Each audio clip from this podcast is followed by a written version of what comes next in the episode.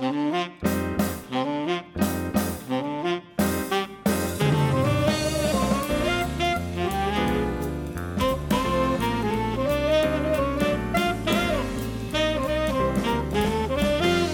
and welcome to episode 455 of Conversation Street. I am Michael. I'm Gemma. She is Gemma, and we are going to be talking about the episodes of Corrie between the 25th and the 29th of January 2021 in this fine podcast that you've chosen to listen to today. Um, that, by the way, is episodes 10,231 to episodes 10,236. Yep. Okay, this week's episodes. I think I introduced that pretty well. I think people know what they Hooray! they've got themselves in for by switching this thing on today. Spoiler free. Spoiler free, it is, it is spoiler free. Let's indeed. talk about the first thing Patreon competition. We're just going to get straight we through are going to remind you that there is a Patreon competition where you can win a year's subscription to our Patreon, the top tier, which Top gets you access to exclusive content. You get all the episodes we've already recorded, plus a year's worth, one a month, of brand new stuff and a piece of exclusive Curry merch. Yeah, no, What's sorry, not curry merch, combi merch. Com, comfy merch. and yeah. we d- have just recorded our latest Patreon episode, haven't we? Last weekend, where we was it last weekend?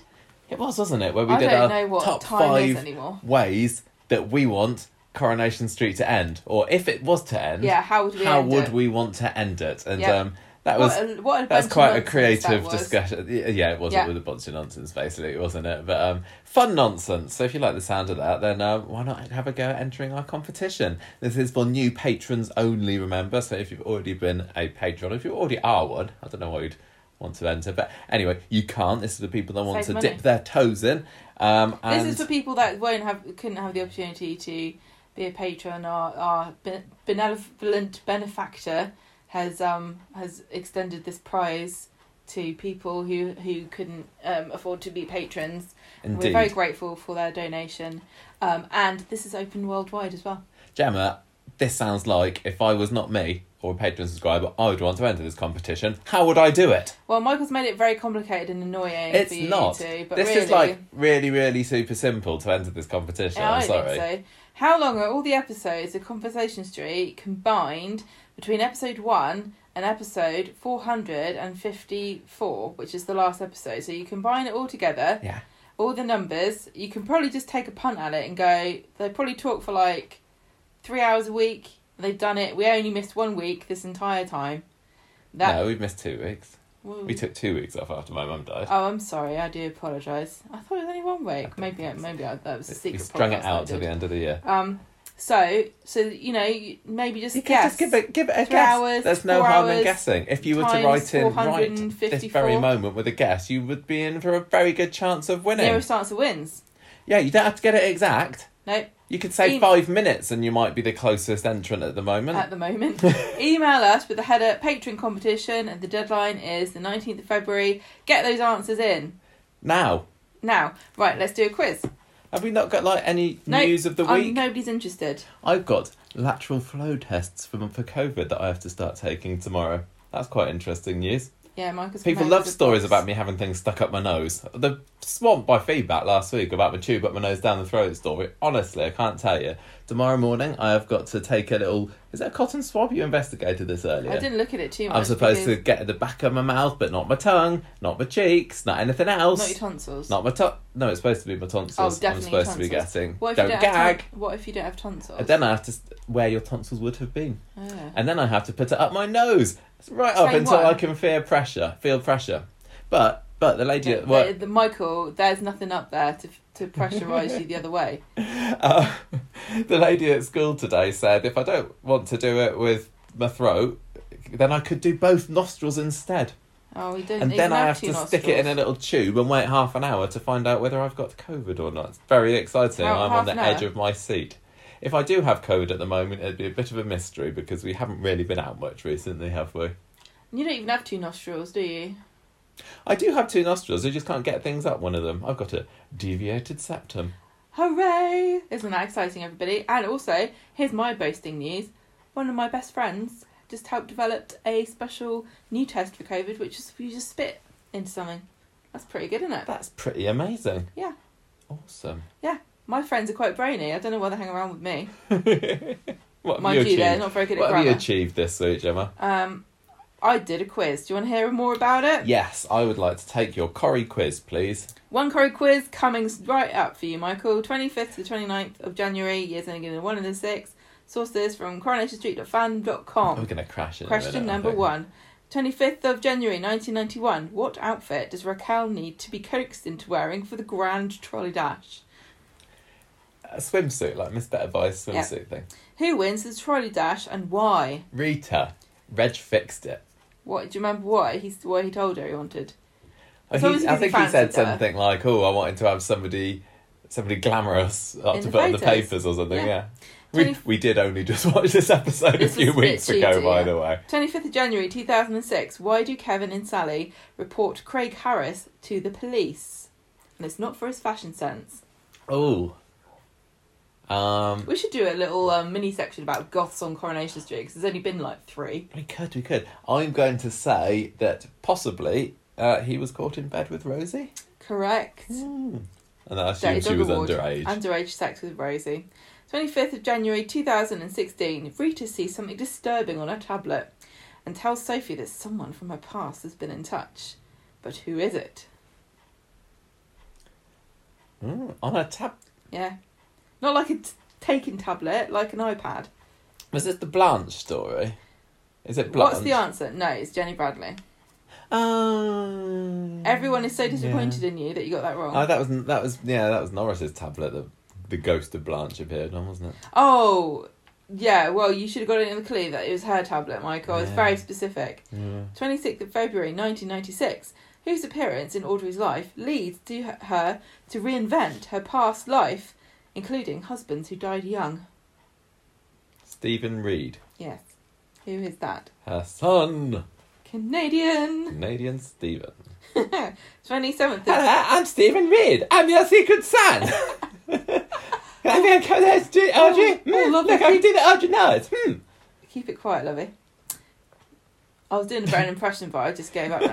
27th of January 1961. Why do the residents have to be evacuated to the mission? Oh God, I never remember it. Um, There were so many mishaps in the early days, weren't there? there really were. It's because it was just after the war, wasn't it? it was like- And, and also, you could just like get away with going, "Oh no, oh there's a there's an explosion at the sock factory," and just like shake the camera, throw some polystyrene in front of it, and like a few socks thri- flying through the air, and then like have Harriet on the floor collapsed. I know that I'm, I know that I, I don't know whether I'm making this up or not, but it did feel like in the '60s DVD box set that we watched, there seemed to be more like big major disasters Yeah, like than we got in maybe in the you know the '80s and Yeah, 90s. I think you're right. So, um, I'm just Because life was more time precarious back in those days. It it, was, it was, especially Um, up north. Yeah, yeah. Um, I'm gonna say that this one was an unexploded bomb. No, it was a gas, main. leak. Yeah, gas. Yeah, oh, Gas- I knew it was one of those. Gas two. main on fire. Can never get them. 27th of January 1971. What unfortunate mishap prevents Ken from leaving to live in Jamaica? Oh, it was Belle's death. She hair dried herself to death, didn't she? Which was which did get a nice call out on the show this week. Yeah. Appreciated And in that. case anybody misheard what you just said, you didn't say Belle, you said Val. Val. Yes. Oh. She it sounded like you said Belle. No. She electrocutes herself by fiddling with the plug of a hairdryer. Yes. Don't do that again. She never did. 27th of January 1986. Who does Kevin splash with his van? Ah, Sally. Sally who? Seddon. That's right, I wrote Gina for some reason. God, don't listen to me. 27th of January 2006. Blanche believes that Eccles has been eaten by Schmeichel. But what actually happened? I was shocked when I read this. I don't remember this at all. Eccles has gone missing. Eccles has gone missing. Obviously, gets found at, at some point between then and last year. Never, she was No, I, murdered I, by I'm- Emma. I, I don't know. Tell me. Ken lost her on purpose on a walk. Calls A himself a scoundrel. vegetarian. I don't think he did back then. No. No, it's probably what made him realise that he should be kinder to Animals' animals. lives precious. Yeah. 27th of January 2011. Why do Eileen and Julie break into the builder's yard? Mm. Is this related to um, her stealing money from uh, from what's his face last week? Mm-hmm. Maybe to try and cover up that they stole that she stole money from what's his face. No, to steal documents to prove Owen Oh, is defrauding stealing. the tax man. Uh, And then they go and tell him, they give him the money back and say, Here's your documents, here's the money, don't tell anybody, or even Stevens. And he's like, Gosh, okay, I forgot. 27th of January 2016, Rita and Jenny meet in a park. And Jenny is upset. I remember that. And Rita doesn't immediately forgive her. Hashtag man behaving Bradley. Yeah. Um, she drops her purse when she runs away, and Rita tracks her down with Yeah. information inside it. But where is she living? Scummy bedsit. I, I would have also accepted squalid. Yeah.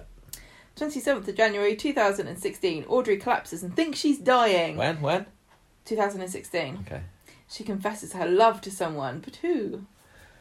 Uh, Ken. Yes. She says she's been love with, in love with him for months, which I think is a bit damning, really, considering they've known each other for like Yeah. 40 years. 28th That was a bit silly, wasn't it? Looking back on it. A little bit, yeah. was- little yeah, bit. Ordered yeah. Hmm. it. 28th of January 1976. Who does Blanche leave for Kenilworth with? God, what was he called? He was the ducker and the diver. He was. He was everywhere and Oh nowhere all my gosh, what was he called? Because he went out He with the he went out with Irma Barlow He's for a got bit as well. almost the most boring name in Corrie history. oh, you're gonna kick myself. This is like a pseudonym. Dave Smith. Yes, Dave Yes. Smith. Right, final question. 29th of January 2001. Why is Betty so annoyed when David says to her in the pub, Two cokes when you're ready, Betty love? I don't This is a know. bit cryptic, isn't it? David says two cooks when you're ready, Betty love. Two cokes, cokes, Coca Yeah. Colas. When you're ready, better love. Why she get annoyed? 2001. Hang on a minute. Hang Hang on a minute. I We're doing a bit of maths. he's fairly young. Yeah, He's a little boy, he's a boy, yeah. and he shouldn't be ordering at the bar. Incorrect. Children were allowed in the pub for the first time. Oh. So I'll give you half. Um, and he, she was out of that. annoyed at his impertinence, she also didn't really think that children should be in the pub. Okay. I don't know what that score is. I can never count. Uh, one, two, three, four, five, six, seven, eight, nine, ten and a half out of 11, 12, 13, 15 or so. Hooray! Pretty good, pretty good. Congratulations. Birthdays. Birthday 30th time. of January, Oliver Mellor played Matt Carter. 31st of January, Amelia Bullmore played Steph Barnes. Chris Gascoigne, who's Peter Barlow the Sixth. 1st of February, John Bowe, who's played Dougie Ferguson. Lorna Laidlaw, play, Laidlaw sorry, that plays Aggie Bailey. Linus Roach, who is Peter Barlow the Third, and also the son of William Shakespeare. No, William Roach. 2nd of February, Go, go, go, oh, Je- go. Go, go, go. I'm not having a stroke, I'm just saying things wrong. Geoffrey Hughes Oh, Geoffrey Plays Eddie Hughes. Ye- Bloody Yates. love him. and Caroline O'Neill played Andrea Clayton. 3rd of February, the great Doris Speed played Annie Walker. This is a good week for Corrie birthdays. Oh, wait till you hear the last one. Go on, 4th of February, Peter Ash, who plays Paul Foreman. Amazing. Ending on a high. That's it. That's the birthday. It's a pretty good week. That is a very good week What for a Coronation great- birthdays. Well done, as usual. I always congratulate you. Well done, Corrie Mums. Yeah. I, don't- I mean, it, it- I, I, I kind of forgotten why we do birthdays now. Right, well. It's kind of interesting in a way, but I think it's does anyone remind- actually, you know, plan their birthday card sending out based on the beginning of our episodes each week, or I schedule a tweet to say congratulations or something? Maybe we remind some of our celebrity listeners that they need to get their, their colleagues and friends That's a it, card. it? That is definitely it. Yeah, even though we do this, I am quite often surprised when somebody says it's my birthday on Twitter, and I go, "Oh yeah, we said that on the well, podcast last really, week." we need to get up Hootsuite or whatever and set up sending out automated birthday messages. But where there's no soul in that, is there? You you get right on that. I'll do that later. Right, shall we? Actually, I'll do it now. I'm not doing anything else. This is your podcast. Oh, Podcast. okay, right. Shall we talk about this week's Coronation Street? No one else is going to do it, are they? No. Well, some people do. Well- Talk amongst yourselves. I don't know what to say. Let's do street talk. Before we begin street talk, I just need to give you. We don't normally do this, but it's a trigger warning. We're going to talk about some really serious topics. We're going to talk about suicide, addiction, alcoholism, racism, We we There's a cover lot the whole stuff. gamut. It's that you will notice it's a very long episode. so if any of these subjects are going to upset you, please do not listen to the episode. We try to be as sensitive as possible, but we understand that mentions of these things will upset some people. Also, sometimes we're not the most sensitive on podcasts. So here, Mostly me. yeah. So and so Sorry. here's so here's street talk. Okay, I I think I've calmed down a little bit now. I think I was I came across as a little bit hyper in in our um in our intro there. I That's just get so excited to do a podcast with you every Friday night. Why wouldn't you be excited? Think of all the great things that happened this week, such Like as what? Peter having a seizure, He did have a proper Yeah. old seizure today, didn't he? petering out. He's is what petering you- out as the you're first calling story that. I'm going to do this week. Peter and Carla. Oh, the Carla and Peter fans. The what did they call? I can't think. Carter. Carter. Oh, the Carter fans. Oh, they loved it this week, but they're probably crying and stuff. Watch what you're doing with, with Stan's coronation. They totally, totally baited the Carter fans on Twitter on Wednesday night, going, "Oh, Carter and Peter fans. Oh, what are you going to think of tonight?" You just got to be careful with that because you don't want to get into a Carter situation here. And well, they may be developing something with Nina and Asher as well. I That is the final one. That is the You've skipped ahead. Oh, oh my goth. I like that. It was quite funny. Yeah, uh, or, or gothic romance. I thought we could call Yeah. it as well. No, that's our sixth storyline. Oh, I've written Ray Ray gone away for the second story, but I didn't. I didn't actually meant to, to call it that. But I suppose we could. That's How my temporary story. Ray, Ray, it's time to pay. Yeah, something like that. Then we will have. They were obviously the Oh, two main God. stories this week, and then we had a load of like little stories, including Gail's capers, and oh my. How much mileage can you get out of the fact that the word Fanny is a woman? It used to be a woman's first name, not so popular anymore. Also means a lady's private area in the UK or her derriere abroad. I think that Coronation Street is banking on getting a heck of a lot of mileage out of I that. can't see this ending anytime soon, but I kind of feel a bit as though I was immediately over it. We're kind of spoiled for choice for storyline titles here. I, I don't know. For example, I've got something kind of funny. A bit of a funny story. Fanny business. Gail Fanny's about. Desperately finding Fanny. Any of them will do. Ah, See, look, Uh, if you were in the. Coronation Street writers' room, you'd say, "Yeah, great, bung them all in. Yeah. Oh, they can all go in the script." Yeah, it's Why- it's- why pick one? Itself. Um, oh no, we we both came up with storyline titles for the Bailey story Oh, this week, yeah. didn't we? You wanted to call it Barely any room Bailey Any Room. I wanted to call it Threes Are Crowded. because number three, Number three. Is and there's three people that don't like it. Oh no, there's two people that don't like each other, and one person stuck in the middle. Yeah. And then James and Ed going, "Don't just leave me out of it." Again, we've got a couple of storyline titles there. Then we will have got the uh, the Better Call Paul story, which I just can't be bothered to think of another story for. Um, and then we will have the Oh My Goth story at the end. Yeah. So, Gemma, would you like to take the Peter story? Because I think Mm. from the discussions we were having during the week, um, you were more, you felt more sympathetic towards that. It kind of touched you more and got you in the feels more than me, maybe. And you, um, It's because you lead. You don't realise you lead such a charmed life. You, your emotions. This is going to sound rude, but your emotions are not very Coming from you. complicated, are they? Like you, you don't overthink things, and I really admire you for that. Like you're like, oh, nice cup of tea, whereas I'm like. Nice cup of tea. What happens if they run out of tea bags because of Brexit? We have to buy some more milk. Oh, we have, this cup's not very clean. I have to make sure that that gets clean because the dishwasher's broken. Blah blah blah. Like you, you. Although you stress about stuff and sometimes you get down, I feel like there's no way you're ever going to end up as an alcoholic. I, For I, example. I lead a simple life in yeah, you many do. ways, You do. like Kirk. Uh, but I, I do think that there Whereas is. I am the queen of overcomplication. I do th- also think that there's something, you know, not quite right inside my head because I do really struggle to empathise with um, with people and you, you know on on TV, probably real life as well, to be honest. I think Um, real, real and- life pretty. And I can I can well. quite often on telly uh, watch people going through the most hideous emotional trauma, and it just kind of leaves me cold. What do you mean? Do you not like feel sorry for them? I What are you thinking? You're sometimes I sometimes I don't. Maybe a little bit. Sometimes I do. Forrest Gump makes me cry.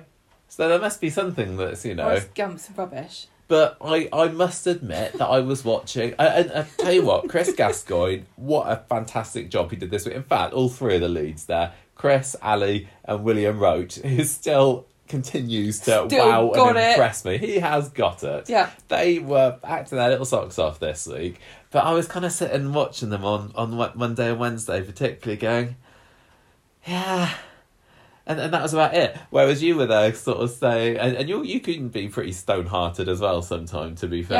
Yeah, yeah. You were there going, oh, I feel really bad for Peter. I I, did, really I sympathise with him. It's because I unfortunately can see this happening to me, and I'm very selfish and self-absorbed. So I'm watching it, going, "Do not let this ever happen to you. This could be you if you're not careful."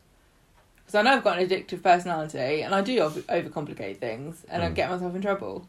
And it, I tell you, your life would be so much better if I wasn't around. I always get What? myself in trouble. What do you mean? How do I do a podcast? I don't anyone to talk to. Cat? Well, that's why I find it really fascinating to watch because it's like it is a really complicated relationship, and I feel bad. I feel bad for Pete. I, I really it's sad because I see I identify with him, and I shouldn't because I'm not. I'm not like him at all. I'm not an alcoholic. I'm not in danger. I'm not going to kill myself or uh, through drinking or anything. But I can just like the those kind of self destructive elements of of my personality um, that exist, however mild they are compared to him. I think yeah, the guilt and the shame and the the endless cycle of trying and failing and feeling bad about yourself and and feeling worse and and having to start again from the beginning all the time and just being broken and uh, kind of worn down by this continual effort that you have to make that seems to be more difficult for you than it is for anybody else.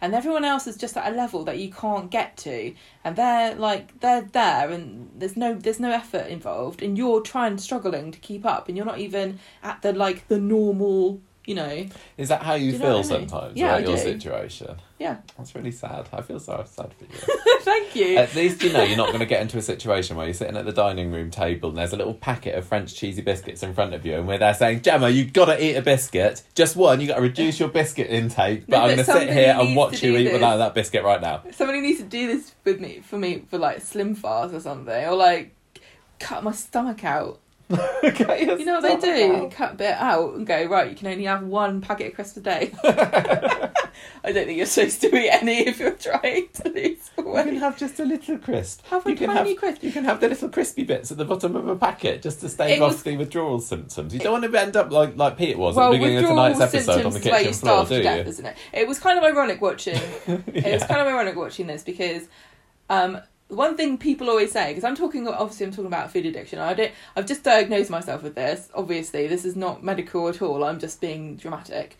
But um the one thing about like when you're struggling with your weight and mm, loads everyone, well, surely everyone knows what I'm talking about. You can't just stop eating. Drinking, you can stop drinking. And so when you're watching somebody who's an alcoholic, you're like, yeah, you just stop, just stop drinking. You don't need to you don't need to drink. Whereas Are when you saying you're, because you do need to eat at some point? you always need to eat every day. You are faced, you know, depending on how many times you want, you're going to eat, up to three. Mm. You you you you're faced with choices, and you have to make a choice.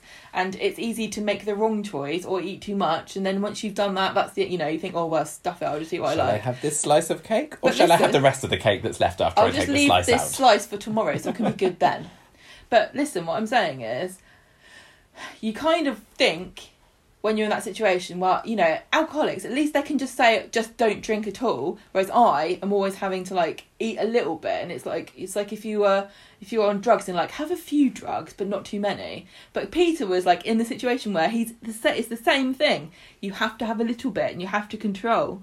You have to control it. You can't just go cold turkey. Mm. And I think that's a real, that's a real sadly ironic kind of thing about if you become an alcoholic, that the fact that you are then dependent, you have to wean yourself off. Mm. And if you're listening to this and you are worried about how much you drink and you think that you might need to cut back, you know, you have to taper it down.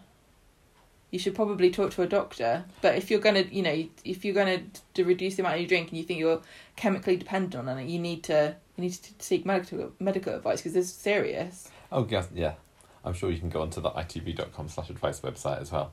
Mm, how much whiskey am I allowed a day? dot com. Well, apparently, I, I also really liked the fact it it felt it felt kind of um really really uh, super unscientific. Even though they got told that he he has to have a little bit of alcohol, and then it's like it's like the doctor's like, yes, it's scientifically proven that he must have a certain amount of alcohol every day and taper off. And then he opens a bar and says, "What would you like?" We've got some Jack Daniels here. We've got a nice bit of Campari, if you like that, with a bit of lemonade Mm. yeah, it just seemed it just seemed really weird. I think Roy said something like um, it because he because he had whiskey, didn't he? Like a bottle of whiskey. Surely it should be something he doesn't like to put him off, you know, like brandy or like a Or a sweet sherry. Or... Bianco. Yeah, he shouldn't be having whiskey. That's his favourite one. that is Give him just, oh, it's so moreish. Give Come him on, some. Baileys. Nobody likes Baileys. oh, I- I'll have some Baileys. Right, shut Oh, we thought, I thought we were talking about the characters. Let's talk about what actually happened. So, on Monday, Steve hasn't come back. He's still walking the Pennines, or whatever he is doing. I don't know what's He's found a pub there. I or hope you're something okay, like that. Simon Gregson. He's having a walk. He's doing a gump. Tracy's worried. Says Is he going to to come back with a giant beard? He's going to come He's back with say, like. I'm tired now. I think I'll go home. I can imagine him saying that. Right, Tracy's worried, but Ken says give him some time to grieve. Remember his kids died. Remember that story that we had? Yeah, what's going on with Leanne? Still stuck in her flat?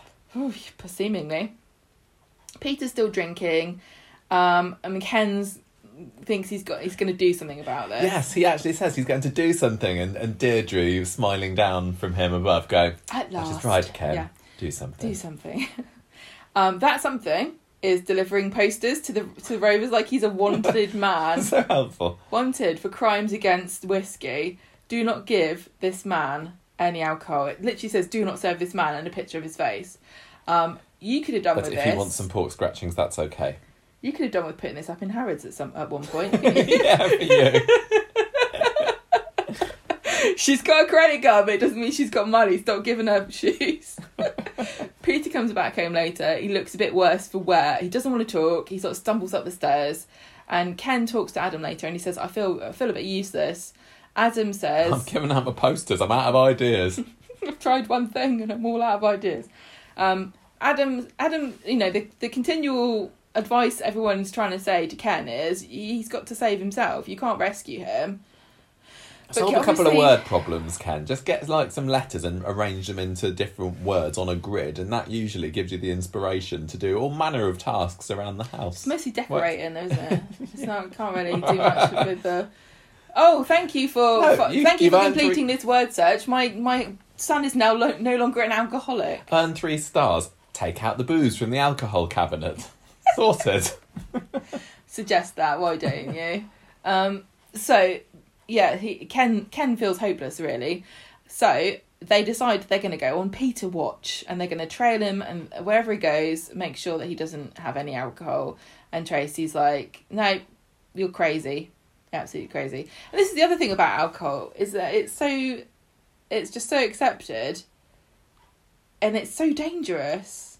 Like even if you even if you were like a smoker, you couldn't like smoke yourself like literally. Well, they go right. If you smoke another cigarette, you'll die. It's not how it works. With you, you know, you can get really bad lung disorders and stuff, and you can be like, on death's door and smoking away. But it's not like it kills you the way that alcohol kills you. I, I don't know enough about it to well, say. maybe I'm being ignorant, but it's also the same with like if you get addicted to drugs. There's only a few places you can get hard drugs. I know Roy sells them under the counter. but you know what I mean? You can go anywhere, get it anywhere. Yeah. You can get it delivered to your house now. Mm, Oh, How would you be able to stop somebody? yeah. You couldn't. You can't. Peter goes out again. Adam gets his coat, follows him. I think he loses him, or does he? No, I he I think he stays with him. We don't get to see any of it, obviously, Well, Peter because comes they can't home- film off, No. uh, the set. Well, I mean, tailing somebody, the ultimate social distancing, if they want to record them very skulking up and down the street. Um, he calls up the stairs. He's unhappy. He's been followed all evening, but I can't. I don't remember if he actually drinks or finds any alcohol, or if he Oh gets. yeah, he annoyed. did. He he was he was. So what the hell was Adam doing then? I think the idea is just to make sure that he doesn't do anything silly. He doesn't, you know, what, like drinking? drink himself and pass out, or if he, you know, yeah, if he passes out in a pool of his own sick and blood, Adam's there to you know, pick him up and take him home. I don't really see the point, unless you're going to stop them from. But I think this is the thing they're saying you can't. It's literally it's it's Peter's at a stage. It's, it's, Well, it's a self-destructive stage. It's impossible to stop him. But at least we can do is keep an eye on him.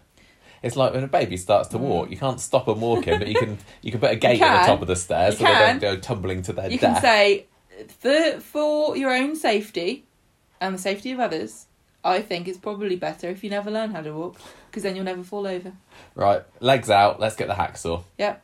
This is for, this is the best way. This is this is for your own good. Jack's fine on Coronation Street. I know we haven't seen him for a year. Don't forget. Don't don't think about He's that. playing on his Xbox. on Wednesday, Peter is huffing and puffing, writing a goodbye letter to Simon on the table. I I couldn't believe that he was writing this. It's kind of like a goodbye note, wasn't it, to, to Simon? He wasn't even doing it on good paper. He was just No, writing just- it in a notebook. I know. I could imagine tearing it effort, out. Rubbish. Carla finds him. That's how they do it in the navy. He's probably going to stick it in a bottle and throw it overboard. don't think that's how they communicate with their family.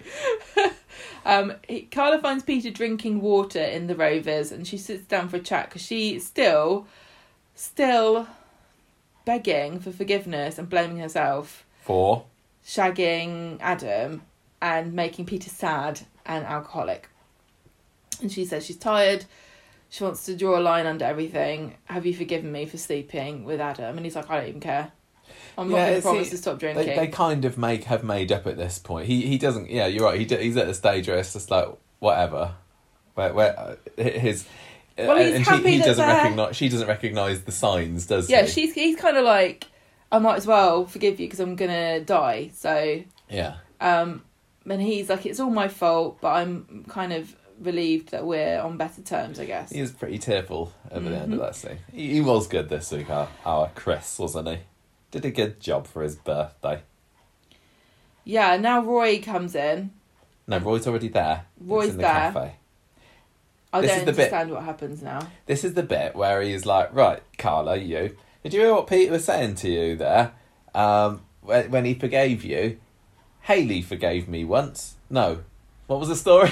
it was something about him. Roy used to get OCD-ish about his knife block and the order the knives are in it, and Kate uh, Hayley was um, having a go at him about it, and then the um, just before the day before she killed herself, she said, um, "I feel really guilt." No, oh gosh, I don't. She said, "Do you know what? You can put as many kn- knives in whatever order you want because I won't be here to worry She about it." She says she wishes she hadn't constantly gone on to him about the knife block thing because if I copped it and I hadn't said sorry about that, then I'd feel really guilty. So basically saying, Peter is saying he's often- forgiving you. So Roy is saying. Roy is saying Often people what want to tie up loose ends before they leave. Yes, it was that basically. that took me about a minute to try and explain. And Carla's like, what, is he going to Spain or something?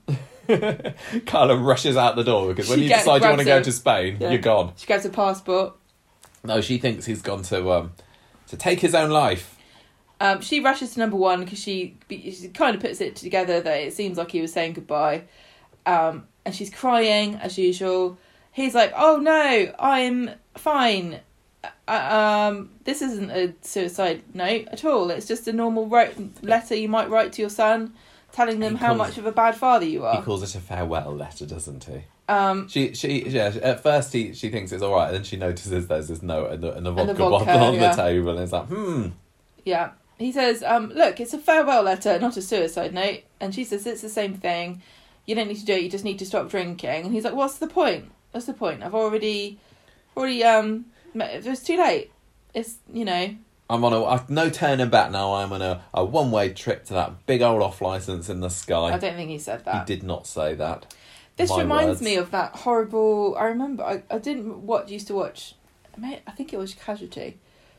I didn't used to watch it very much, but I do remember watching an episode where somebody overdosed on, oh, I want to say ibuprofen or it was a paracetamol. Can you do that? I suppose you can. Of course you can. of course you can. You idiot. That's why they only let you have one packet at a time. You're not supposed to take. They're they're very very dangerous, incred- incredibly dangerous. Okay. You be sensible. They shouldn't make them. They they got a nice no, no, no. But it's such a it's such a bad thing to overdose on that even if you go and take get medical help, there's nothing they can do. You you just die, and you sort of change your mind halfway through, and it's, that's it. I I have heard of this actually. I don't know whether it's ibuprofen or not, but I've heard stories like this. I remember watching and it's like an episode. literally I think it was that, do. and yeah, and they were they were sort of crying and saying about Save me. yeah, and it's hopeless and, and depressing. And there was also um, I don't know if anyone's seen the documentary about the Golden Gate Bridge, where in, in San Francisco, where it's quite a popular suicide spot, isn't it? Oh gosh, this is turning depressing. Is Yeah, it the people who regret it warning. halfway? We should have a trigger warning, but I'm not trying to depress people. What I'm saying is, people who survived that jump say when once they started to jump, they realised that literally every problem that they had that led them to that point was solvable, except the problem they just created, which was that they were jumping off a bloody bridge and they were going to die. Mm. Like that's the problem you can't get over when you make that decision. Everything else is fixable. You, but hey, anyway, he's he's not depressed. He's well, is he depressed? I don't know. Is he? Is, would you Well, call this being Alcohol suicidal? is a depressant. I don't know. It's really difficult Well, yeah, to talk Peter's, about. Peter is pretty suicidal at the moment. I don't think that's you know it's out there to say that he has kind of given up. He's been flagrantly drinking in, in, as an act of defiance almost to Carla and everybody who's telling him no, don't drink one more drink and you'll die. And we've seen him go. there's "Ha!" kind of like this this kind of triumph of control over finally having control over his addiction is that he is allowed you know he's allowed himself to do it. And he's kind of happy that he's in control of himself. You know i don't want to i don't want anyone to think that i i'm taking ownership over like the meaning of this story and what he's thinking um because of like I, I identify even slightly with him. That's not at all what i'm trying to do. I'm just trying to understand what he is thinking. And as i am trying to work through it in my mind i'm going to say stupid things and people who are listening who've been through these situations will listen and think this is stupid or ignorant This podcast But- is an unedited stream of consciousness for the two of us. That's why but you make so mistakes when you're trying to put yourself in other people's shoes and and watching the soap is about putting yourself in someone's situation where you know that you wouldn't you wouldn't necessarily be in that situation and thinking how would you react long. And trying to make sense of people's emotions. And it this is all over overblown and very melodramatic this situation in general but it is a very fascinating and I'm I'm surprised how much I'm still finding this fascinating considering how often he's been to to, to this point you know in the story Peter this is not an unfamiliar story for Carla or Peter No. but you are you kind of feeling like you're over it a bit more than I am because I feel like I'm I'm I'm over it more than you are for Mm. sure, but I am still, you know, curious about it. I'm I'm not thinking completely. Oh no, not again. Uh, Carla, keep saying Carla like- whining. I kind of am over, but the Peter Yeah. side of it, I I am still like. Yeah, I, I want to know what's going to happen here. And Chris is putting in such a fantastic uh, uh, performance. It really, really does help. And and it is fascinating seeing this guy who is, despite being told that he's one drink away from death, is is just knocking him back and, and trying to get you know get under the skin of somebody. What why would you do that? And is it because it's like to do with control and everything? It, it is.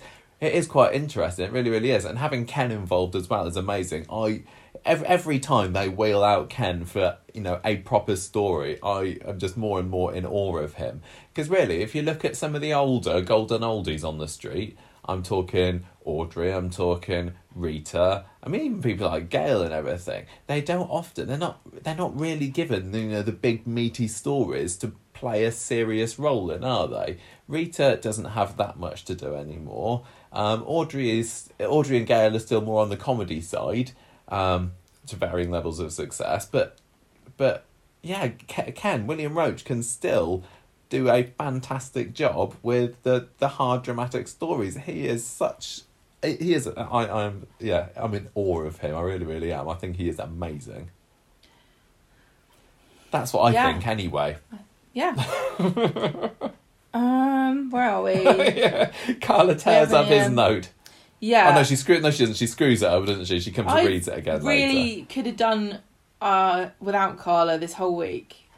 I'm really sorry, but I felt like Oh, she how the just- mighty have she just upped the ante, didn't she? And I don't think, honestly, I don't think the story needed her to do it. I think that really Peter and Ken could have carried this story without Carla's help at all.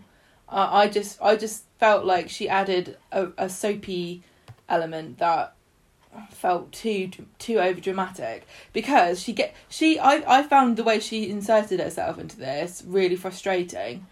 Because she um yeah she screws up the note. She says it's a suicide note. Um he's crying. He says he can't cope. She tears the note up and leaves. Comes back with simon and says read the read the note to him then. If you if you're if it's for him why don't you read it to him now while he's still here? And then he refuses. So she reads it out and it's a very personal letter that wasn't to her at all. It was to simon for a start. And it's saying i i dear simon i love you. I'm so sorry i was a bad parent. The fight was too hard and i've given up. Simon as you might imagine incredibly damaged already is furious reacts really badly to this says if you really love me you would do any of this.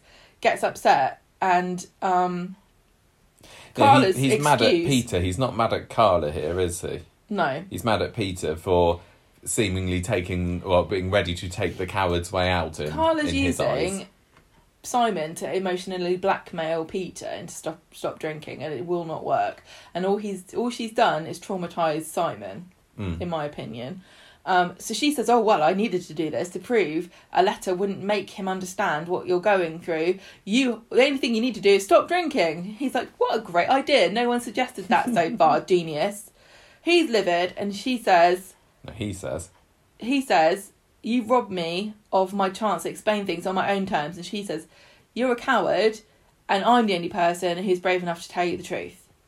That's rubbish. Everyone's been telling him this the whole time. Peter is not surrounded by sycophants and enablers, is he? No. He storms off. Ken finds Simon and he tells him everything. Carla shows up, and I think Ken calls her cruel Yeah. and then they go and look around for him because he God knows where he is or what what he's drinking. Um, poor old Simon is not coping with this. He finds Ken finds Peter in Ray's hotel and he's given up again. And family um Ken says let's have a family meeting and let's let you stop stop drinking now. And Peter says the only thing I've inherited from you is a decent head of hair, which is nothing to sniff at. Um, he's not interested in Ken guilt tripping him, but then Ken takes his drink and pours it away. And so Peter punches him on the nose. And Peter gets really ashamed of himself. And Ken says, Look, I still love you. They go back home together. And Carla sees Peter come back. And he doesn't want anything to do with her. You know, in the space of one episode, they've made up and broken broken up again. Not they're not like get back together, but they've they're now they're not talking to one another anymore. Ken tells Carla that um, if her plan didn't, you know, basically he he drove she drove him off to the hotel again to get drunk, Mm. and he said if I hadn't found him, he'd be dead. And this is fifty years ago today that my wife died. So how insensitive are you?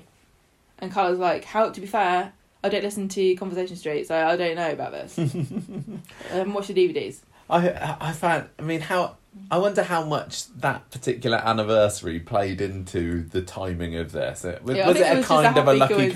coincidence, and maybe they changed it by you know a week or so just so that they could, yeah. It's good. I mean, it it was kind of impactful, but it also in a way wasn't. I think it you I, I I think it was a nice reference, but they.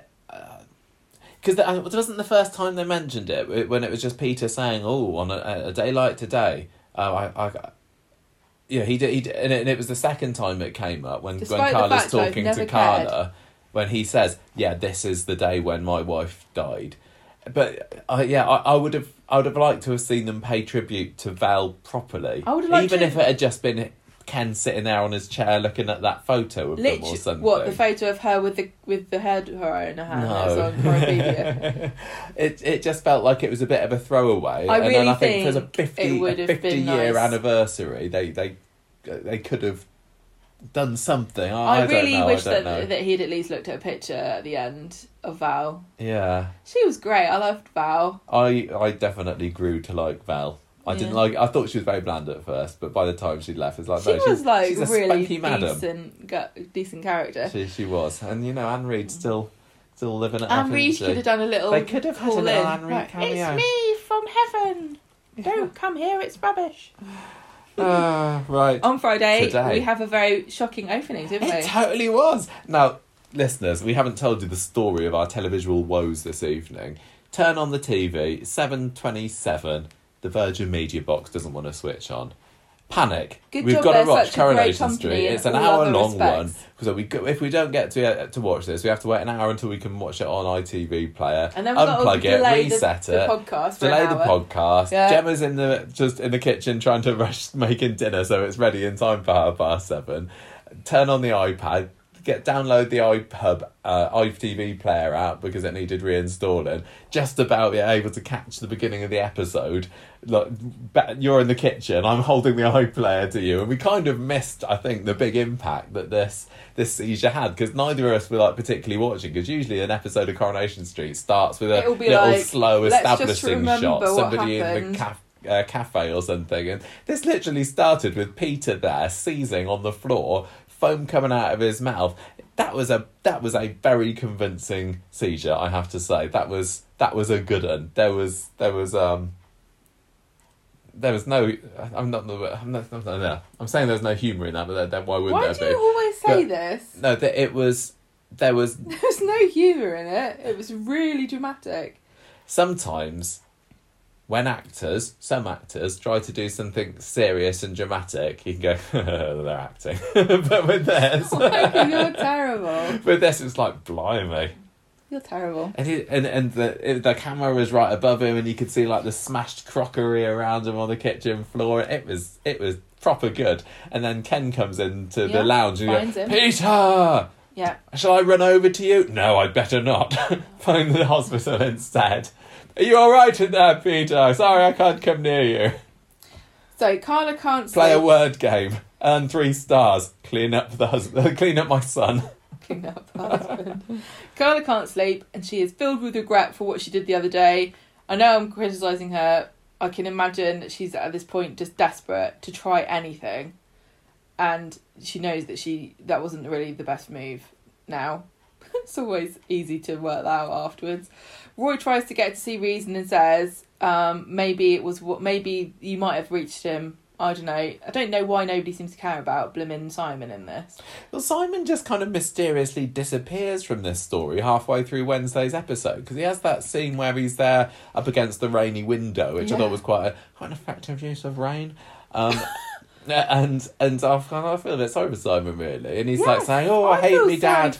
I And- and I feel so it. sorry for Simon. Like we spend all of like we spent. How old is he? Uh, he is seventeen, So I don't know. I can't remember how old he was when he came in it. Like five or something. something like We that. spent like twelve years watching this kid get abused and treated crap like crap, We're going through dramatic, traumatic times, terrible, Life with Leanne. times, people dying, fires, abuse. He's had the most useless father. and and still we're like, why is Simon so angry all the time? I know, I know. Poor kid. He's And his got brother's so- just died a few Yes. months ago, and his brother's died, and his dad is killing himself. and his mum has turned into a hermit.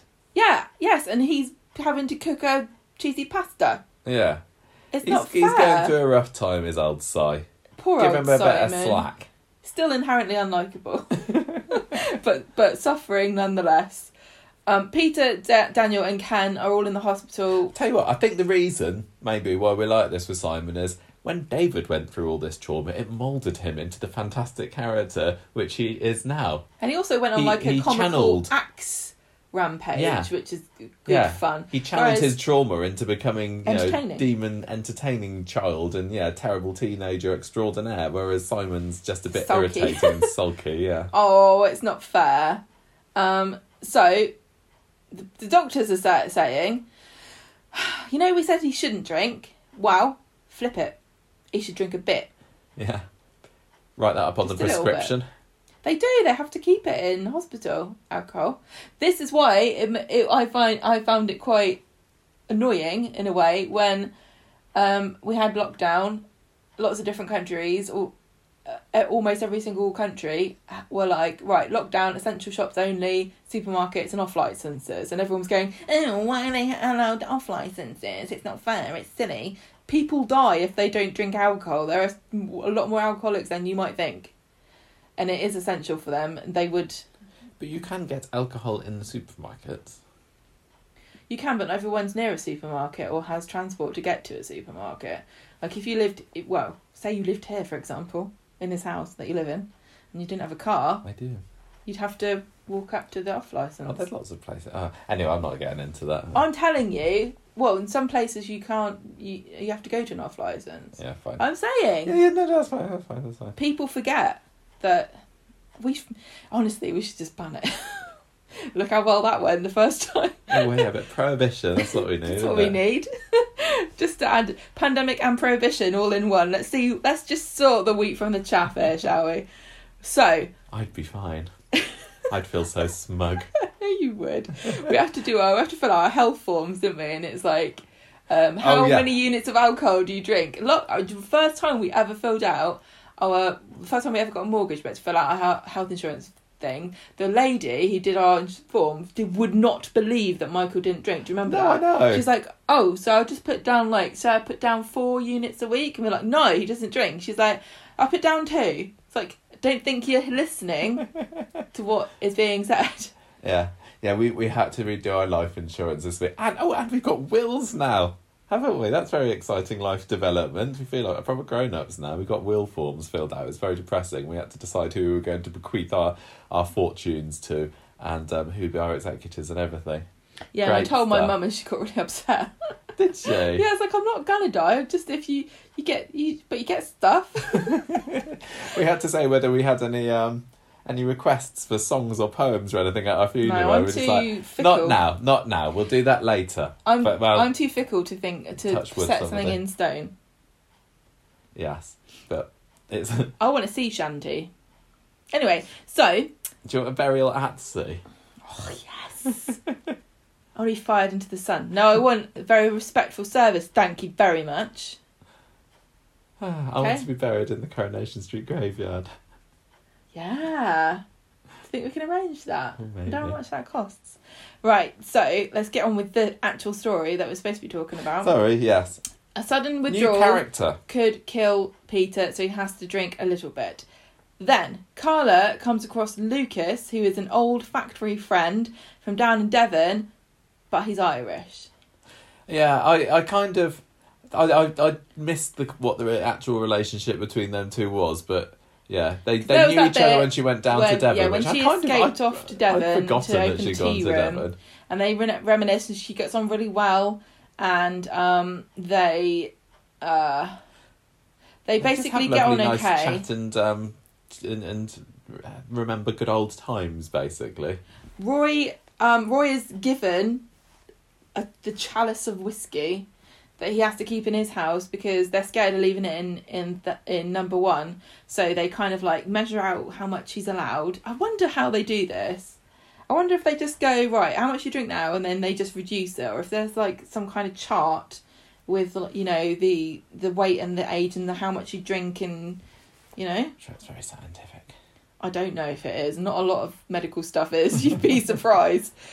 Um, so she of rushes around. He, Peter doesn't want, want to see her there. She says, "Oh, let me help you." He says, "Leave." Nina says to Roy that Carla was wearing a date outfit, and she doesn't let the grass grow. She goes to lunch with uh, Lucas. Roy brings Peter a quiche, and says that hot quiche is better than cold quiche, and I completely disagree.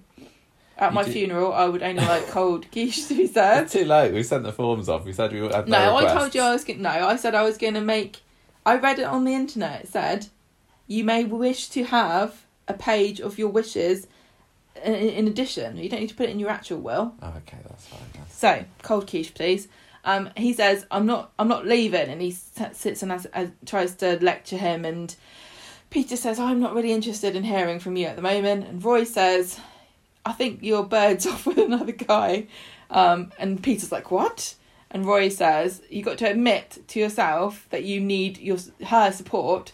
Even if you don't like the idea, I thought I thought Roy was just brilliant in that scene. That when he was like Peter was like saying, uh, Thank you very much. Off you go then, Roy. And you know, Roy is not the best at picking up on subtle social cues at the No. best of times. He Yeah. knows at this point. I've come here because I've got something to say, so I'm I'm just going to forget that. until I say and I'm going to sit that down on this sofa here, and I'm going to say my thing. He, he was brilliant, and you don't get much of Roy and Peter having scenes together, do you? No. Sometimes you have two characters, and it's like, have you have you ever been in a scene together? Yeah, but I I, I know, thought that really was interesting. just just great. That was. I really didn't appreciate that. So Carla and P- Carla and Lucas are talking about old times, and she puts her foot right in it by talking about his annoying girlfriend who turns out to be dead of a drug overdose, and it's um, a fairly obvious sort of similarity between her and her and Peter and Lucas and her his girlfriend because they both ha- were addicts and um, they make quite a few parallels and Carla's sort of really realizing things as she's listening and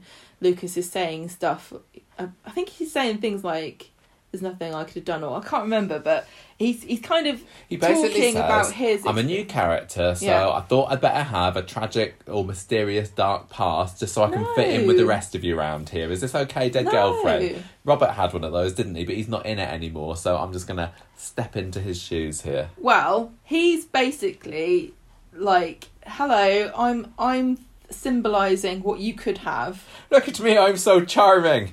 It's me, Lucas from Devon. He's he's Come the with me to a hotel and look at the Shut views. up. He's the in self-indulgent. Come and treat yourself. Have a nice roll in the hay. Have somebody who cares about you, just for five minutes. Just come and have a shag. Why don't you? Kind of mirage. And um, she's forgotten, seemingly, that this is what got her in He trouble did in the send first nice place. text messages as well. Like, oh, you had nice boobs today. Wink. Ah, they were smashing. No. So, meanwhile, they well they leave each other um, and, and sort of say, "Oh, it would be great to meet up another time." Then we get Peter and Ken, and this is really um, this was really ah, another bit where I really felt bad for Peter because he's sitting at the table. He's got his little measure of whiskey. Everyone's watching him. Like, oh, the addict has to have his medicine, and he's feeling embarrassed and humiliated, and he doesn't want to drink this in front of everybody because again he's out he's not in control anymore this is this is one of the things this is what is kind of driving some of his addic- addiction uh, at the moment is control and now he's lost control again and he's being forced to drink it so maybe you should have just been contrary to him all along Mm. just been like oh you like you like alcohol do you peter i'm gonna make you a mojito how'd you like that This scene, um, this scene was an odd one because it had some uh, unusual sound effects, didn't it? It yeah was- you said to me is that is that on the tv yeah, it was. Because it, what was it? It was just. it sounded like it felt like I was It was watching a- Silent Hill and they were about to like go into the other It was. It was some kind of other, yeah, otherworldly, weird, low, dizzy. yeah, kind of like, Yeah. and So he's having a bit of a turn, and it wasn't apparent to me whether it was Ken or Peter that was feeling this because Ken Ken was having a bit of a he was funny having turn a himself. wobble. He was having and a he said, "Oh, I, think I've forgotten my uh, my blood pressure." And Peter thought drinks his didn't have it. whiskey, Yeah, and, and, then uh, that's when the then that's when the Yeah. sound effects. so I don't know if it's Ken going, "Thank God for that," or Peter saying, "Ooh, I think that was Peter. Right. Oh, I Later don't know on, what's going on with Ken there. yeah, Ken, Ken's like, "Don't forget Keep about your eye this, out on everybody. This will come up later." um, this will be on the test. Uh, Lucas calls around to see Carla in the cafe and says, "I've booked a hotel." And he winks, winks, winks. He doesn't quite, but he might as well have been. Um, it would be really nice if I had some company. um, Roy talks to Carla and tries to get her, her not to give up on Peter, and she says, "We're no good for each other." Or is she talking about Lucas and saying we are good for each other? She's basically saying, I don't. I've know. got this nice bloke and a nice normal life and a nice normal relationship and a nice weekend I could have, or I could go hang out with Peter and be depressed and feel so bad and watch him die. Look, Carla, so I what would should I, say what do you think I should do? if if there's a shot at you going back to the old Carla and it, all it takes is going off with Lucas, then I say full Have steam ahead. have a Have a good, have a crack. Pack your best undies and get in there, girl. Go and kiss that Blarney Stone. Oh dear. So Peter sees Carla trying to leave and he stops her and he says, I can't do this without you. Please support me. Sounds like he's going to run the marathon. Just need a pound a, a pound a mile. Um, Pete Carla goes to meet Lucas at the tram stop with a bag and she says, I can't go. Um, I someone needs me, and then it looks like he manages to persuade her, but then she she turns up. Fake out. Um, because Daniel's like, I know, Peter's moping about. Yeah, he's out Saying the back at number one end. In it's all my fault. I, n- I never forgot. I never forgave Carla. Now it's too late. And then she says, "Not too late. Hooray! It's me." Yeah, that And she that comes quite back, a nice ending. and I- it's very cheesy. I guess. I guess Carla's role here, because I was complaining and saying she's superfluous, but really, it her role was to tell to make a story arc out of this. this She's his little his little anchor, his little lighthouse, isn't she? Your little anchor. It was sweet. I, it It ca- is when, sweet, when she I came just- back, it almost felt like it. Um, it was over too soon. I would just have quite want- liked some nice romantic stuff rather than just saying "Padam, it's me, Carla." End. I just want them to to draw a line under this and and move on, but I, they never will.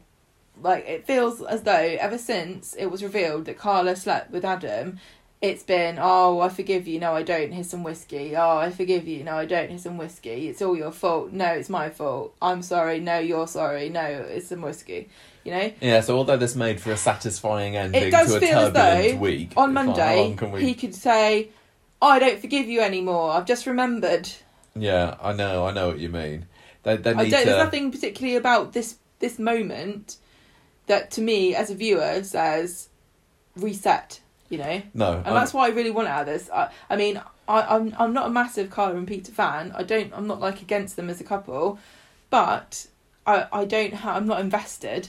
I, th- I mean, I, I think that they're great as a couple if they haven't got all this stupid drama. I think that Ali and Chris have got great chemistry together on screen. They've been through the wringer together, um, and and when they are, you know, when they haven't got their issues, they they they make a great power couple. Actually, Mm, I, don't think. think so. I, I, but um, I, they they feel like they fit together to me, but they don't seem to be able to just let them happily Be- get on. No, they can't. Any any couple that they think are popular, they will wreck. Yeah, let's let's test, see how strong their relationship is. And when it happens for so long, you think, well, was Well, there and so often uh, going wa- on was here? their relationship ever strong? Yeah. What what does a strong relationship mean anymore? Because everybody has their relationship tested on this show, it seems. Um, anyway, so pretty good stuff this week. I mean, we've been discussing this as we go. Is, is there? You got anything that I we don't think that so. we haven't said already? I mean, But I do I do want to say that this this obviously this story. Oh. What? I was just going to say about Carla reading out that letter and whether you thought that um, whether she was right or, or wrong I to do she this was wrong. because because of um, because of the impact on Simon, Simon. I think that was really out of order. Simon's uh, still a young boy. almost an adult but still as yeah he's traumatized uh, enough. years old. He's not. He's a baby. I but I can I can almost see that Car- uh, Carla is so so desperate Yeah. that she would resort to methods that I think that she knows isn't right because she thinks there's literally there's nothing else I can do and I will take a shot at anything here. I And understand. uh, it as she was doing it, I was like going, "Yeah, I think I think maybe you should do this, No. Carla." It was only afterwards when I thought, when I thought about it, it's like, no, actually, that's a bit out of order. But when you when you feel desperate, you you don't necessarily think through that. You, I can understand her instinct, and and if she think if she's thinking to herself, this is this is life or death. I need to I need Peter to to know. If if I can reach him with this, it will prevent him from from dying. Of course, if you thought that, then you would. But she's all she's doing is sacrificing Simon's mental health. yeah, And we talk about mental health, and we're, you know, as a society trying to destigmatize it and talk about, Here's a fact, Gemma. Next week is yes. Children's Mental Health Awareness Week. oh, well, maybe Carla should have thought about that, shouldn't she? but you see what I'm saying? Yeah, That was going to mess Simon up for the rest of his life. If he wasn't already hopelessly. maybe maybe that's what she thought. It's like you can't get it's any like worse. yeah. But, you know, yeah. it was for the drama. It, it was, uh, and I think maybe it it did just seem odd that Simon was, you know, plucked out of the story Honestly, later in the week. Simon's been let down by gonna- Peter so many times. I'm surprised. It's this is going to mess He's also given up on Peter so many Yeah. times, hasn't he? He said, "Oh, I hate you, Dad." I don't think I I think if you come from a stable family, you might not realize how well you can probably you must be able to rationalize in your mind how terrifying it must be to be a child whose parents can't be trusted. Oh gosh, yeah, yeah, definitely. Like we both come from really stable families, but I've had in my family seen children who've had to grow up with their parents just a mess, and what it's done to them, it's ruined their lives. Oh yeah, yeah. When I, you know, I've been You've a teacher seen- for yeah, for fifteen years, so I've I've seen and heard my fair share of things. but you can see it happening. That's the tragedy. This, but you can see it happening to these children. Mm. And I'm sitting here and saying how bad I feel for Peter. You know, it's it's Simon the true victim because he has no control over this. He's he's completely at the mercy of the adults in his life, and they're all failing him. Mm. I wonder whether whether Simon will end up getting some kind of addiction to something, or whether he is going to be in some way permanently scarred. Because it feels like sometimes every time that he gets you know knocked back by Peter, he kind of comes back, and he's still never. He's not like, you know, young, innocent, lovely, happy-go-lucky young Simon like he used to be, but.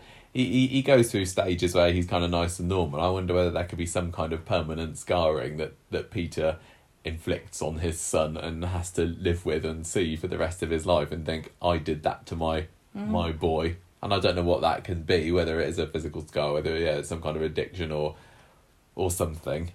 Mm. could be quite interesting because it's it's about time that maybe Simon had a a proper old story of his own. And and um, I mean Alex Bain's obviously an adult now so they can they can use him uh, in, in, as much as they choose to. And, and Simon himself is going to be 18 so uh, over the next few years we're going to start seeing you know adult Simon he he's going to be able to go and get his first legal drink in 6 months time and I think that's that could be quite a you know a, a key scene maybe in his life and whether he will or you know I what one to watch maybe maybe Well, like, like we mentioned earlier when we were talking about David, and we said, you know, what what, what impact his upbringing had on him. And, you know, to be fair to Gail, she was always tried her best to be a good parent. I think she in general was. yeah But you can't say the same for Peter. no definitely not Leanne's tried her best though hasn't she She's yeah, she's given up on life in general at the moment, hasn't she? yeah So Oh, can I? Oh, go on. What? No. I do want to move on. I want to talk about the punch. We kind of skipped over that earlier. stunt what? What did you think of that? Did you did you did you know that it was going to happen? No. Sadly, sadly, on Wednesday we were about five minutes or so behind with watching it, and I can't remember why. Uh, but I, I was having to be scrolling through Twitter and I saw people saying, "Oh my gosh, Peter just punched Ken." And I wish I hadn't, because I even looked at the synopsis um, after we'd watched it, and it didn't mention that. Like Peter loses it with Ken or something. I, I wish I had been shocked by that I punch tell 'cause it was a good one. It was a it was a nice, you know, socially distanced stuntman punch, but like, What a blow. Yeah, and yeah, Ken's you know been on the receiving end and the dealing end of a good number of punches over the year, and to have this you know eighty one year old guy, well, William Roache is even older than that, you know, still involved in big fight scenes like this, it's like oh, you don't do that to Ken. It's just, just that's not cricket, Peter. No. You've Great stuff. you've gone you've run amok. Too far. Um, okay, Lucas. Just before we move on, what did you reckon? we ever see him again? I kind of would like to, but I wonder whether he won't because I was I watching really him and I was don't. thinking, I quite like you, Lucas. yeah, You're unfortunately charming for me. him, he this is his accent. Yeah. Unfortunately for him, he's in, inserted himself in a story where he's very not welcome, both from people who are super into the relationship of Carla and Peter, and everyone else who just wants them to bloody get on with it. Because Yeah, it, all it is is another complication in that relationship that we don't need in the middle of another really massive dramatic storyline. That's like you don't need to embellish this further. It's it's enough. yeah, he- I mean, his, his role literally was, Carla, you you can take yourself away from Yeah. this f- pro- and, come over and have this perfect life with me, charming or just old. not even a perfect Lucas. life, just a weekend away from worrying yeah, about dir- your- come and have a dirty weekend, Yeah. yeah. Carla? But he he he was written to be lovely, and and I, I think I don't know if he if he stays as a as a permanent character, whether he will stay like that. Because I could imagine him like maybe coming back and trying to lure Carla away from Peter again, and they're, just trying to get things back on track and everything. And and Lucas, you know, tries to insert himself and say, "Oh, he's no good for you, Carla." You don't need to keep doing the accent. I can't help it. Uh, um, I I'd like him to stay, and actually no, that, that for what reason? I don't know. He'd just be there in the background, Yes. and I honestly, I was so mad at Carla when she had her bags with her, and she was going off to the to the tram stop, and she's like, oh, "Okay," it's like, no, no, why? You this is what you did in the first place. What is wrong with you? Are you on some medication that makes you super randy or something? You need to change your pills, love. He did just say we don't need to. You know, you can just come and look at the views with me. Oh yeah, the view of what? the, It's hairy pool sack. oh, gross! I was going to say the bedroom ceiling. um, no, it just I, I could I could see her being tempted by just away a, a, Look, a few days If away I from was if I was Carla, you could have lured me away with a bargain bucket. To be honest, Mm.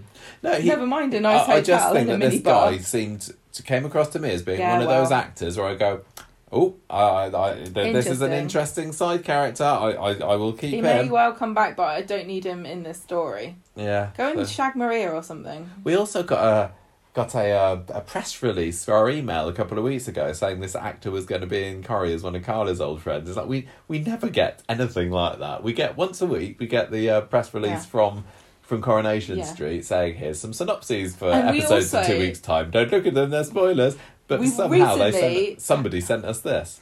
We also recently have started getting emails from podcasting businesses going Oh, join yeah. our join our collective of podcasts or like here's here's an idea for your for how to make your customers something something or We have it. It's only been yeah, Weird, isn't last it? year or something. Every so often we've we've got little ones like this. because we're getting in the No. charts. Independent. That's what we are. No Yeah, ads. too much No spoilers. No ads. Right. Ray's story. So this was getting. I quite, just want to say, um, I, I already said this, but there is a very obviously a very sensitive topic. I'm going to make sure that we put a trigger warning in before we start talking about this, to so that you guys will have already heard that. Hopefully, oh, about get to some editing. the things that we've spoken about, but I don't want anyone to think that I'm taking it lightly. And I'm sorry if my attempts to understand it are slightly clumsy to people who are going through this. And my heart goes out to you if this is something that is a very personal experience to you. And I don't want to disrespect your experience, but trying to talk about it is very difficult.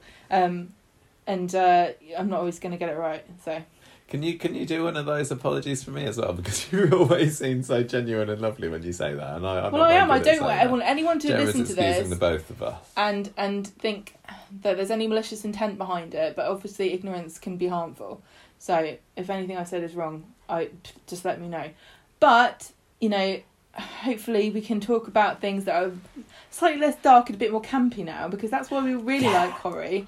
We like it for the silliness and the, the overblown soapy stuff, which Michael's Ooh. going to tell you about now. Last last week's Corrie was great, wasn't it? And it was all because of this Debbie and Ray story, which we were left on a bit of a cliffhanger last week with Abby going into um, into hospital. Um, Debbie, you know, has she done away with Ray? Nobody knows where Ray is. Last time we saw, he was cornering her in the uh, kitchen in the bistro. What's going on? Wow, we've He's going, make me a mystery sandwich. unravels Make me a itself sandwich. And so she killed him, which is, you're right, as a over Monday's woman. episode. If a man asks So, you to make him a sandwich. During Monday's episode, the word starts spreading about Ray and his disappearance. And Debbie is swearing she's innocent in all this. well, in, in everything, not just Ray's disappearance, but She's like, Um, God damn it! but the whole I'm thing about innocent." the, the bribery with the with the councilwoman and everything. Uh, and also, I didn't know anything about Ray being, you know, a bit too rapey. I thought he was just a bit of a charmer. There's definitely a massive difference. So I know he's got his is- way with the ladies, But I tell you what, as like I keep saying, as a society, but you know, in our culture, we have really struggled to draw a distinction between massive rapist and a bit charming with the ladies. Yeah, we really and I think now, yeah, we're working on it.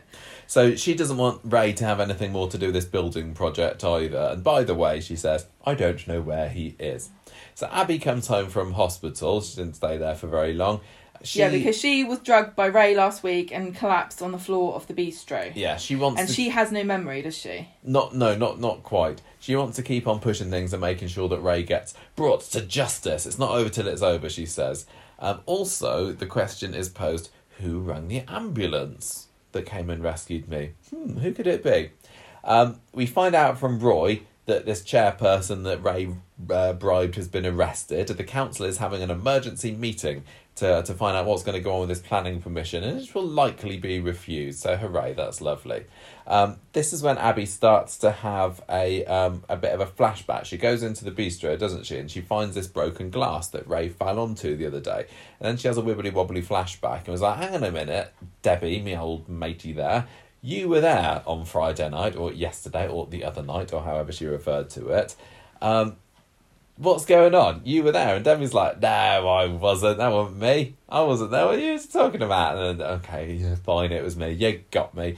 Um, she she says, um, what was it, the excuse she said? She said, I, I can't, didn't she say something like she went in there, she found Abby and she said, oh, she did it to herself. Yeah, she basically So I phoned an ambulance and then did one. follows. She's the, she's one of the few Coronation Street um, characters that follows the golden advice of, of lying is to make yourself look like a terrible person and nobody will think you're lying. She's basically makes out that she's completely hard-hearted and admit, like s- s- socially unacceptable, like druggies bring it on themselves diatribe. Mm. She does also have a little bit it. of a um a meltdown moment, doesn't she? Where she where she goes off on one about how much she hates Coronation Street because she was a character in it for about six months back in nineteen eighty four or whenever it was. Um, and, and Bill and Kevin used to make me skivvy around and do all the washing up. So now I, I want to raze this street to the ground. You I think that was a bit of a weak reason. shut up, Michael.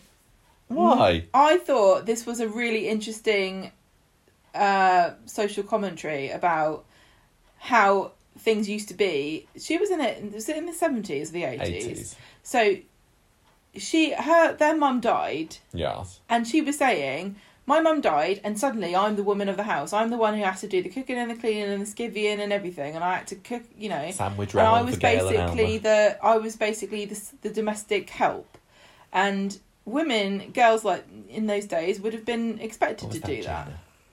Yeah, no, I, and I, I think know. she had right to say, Oh, I but, think you- but I think you're also correct as to say there was no evidence of this in the show. no, I don't think remember that, really coming going up. from that to I I want to see this place Raised demolished. to the ground, it didn't really make any sense. I I mean it made sense to me when she was saying, look, progress, yada yada, I think what what business, money, and everything. But would have made a bit more sense if she had said something like, um, "When I was a child and my mother died, all of the domestic uh, responsibilities for the upkeep of the house and everything fell on my shoulders, and therefore, to ensure this never happens again, I've decided to start a scholarship to help young girls whose mothers have died." But that's too difficult, so I'm just going to blow up, blow up this side of the street and build a hotel. um, she she said, um, oh yeah, this is when Abby spot, spots this suspicious looking jiffy bag in the on the one of the tables in the cafe, and Debbie um, admits after a little bit of persuasion that it's full of Ray's money. It's everything that she's owed from him. Abby wants to phone the police to dob her in, but Debbie says.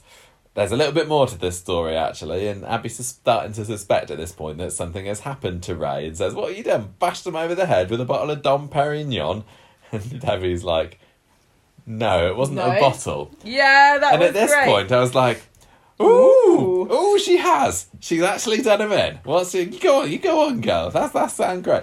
But then, as she starts Debbie is to the most enigmatic character that's ever that's not ever been, But- for for a good No while, hyperbole. you you can't get a handle on what she's up to. She always surprises you. She does, but then I, I think that they blew it a little bit with um with her explanation about what happened because to me, as she was trying to explain what happened, I, it felt too far fetched and too much like this would have made a really exciting scene and if that had happened and if she wasn't lying they probably would have tried to show it maybe not going to a river because i don't believe that they've got one of those in media city They've got a canal. they Uh, fine, yeah, they they him. They So what shipping canal. what she said happened was that she was trying to ri- she was trying to ring the ambulance. Ray follows her out of the back door. Before she knows it, her arms and his arm is round her throat.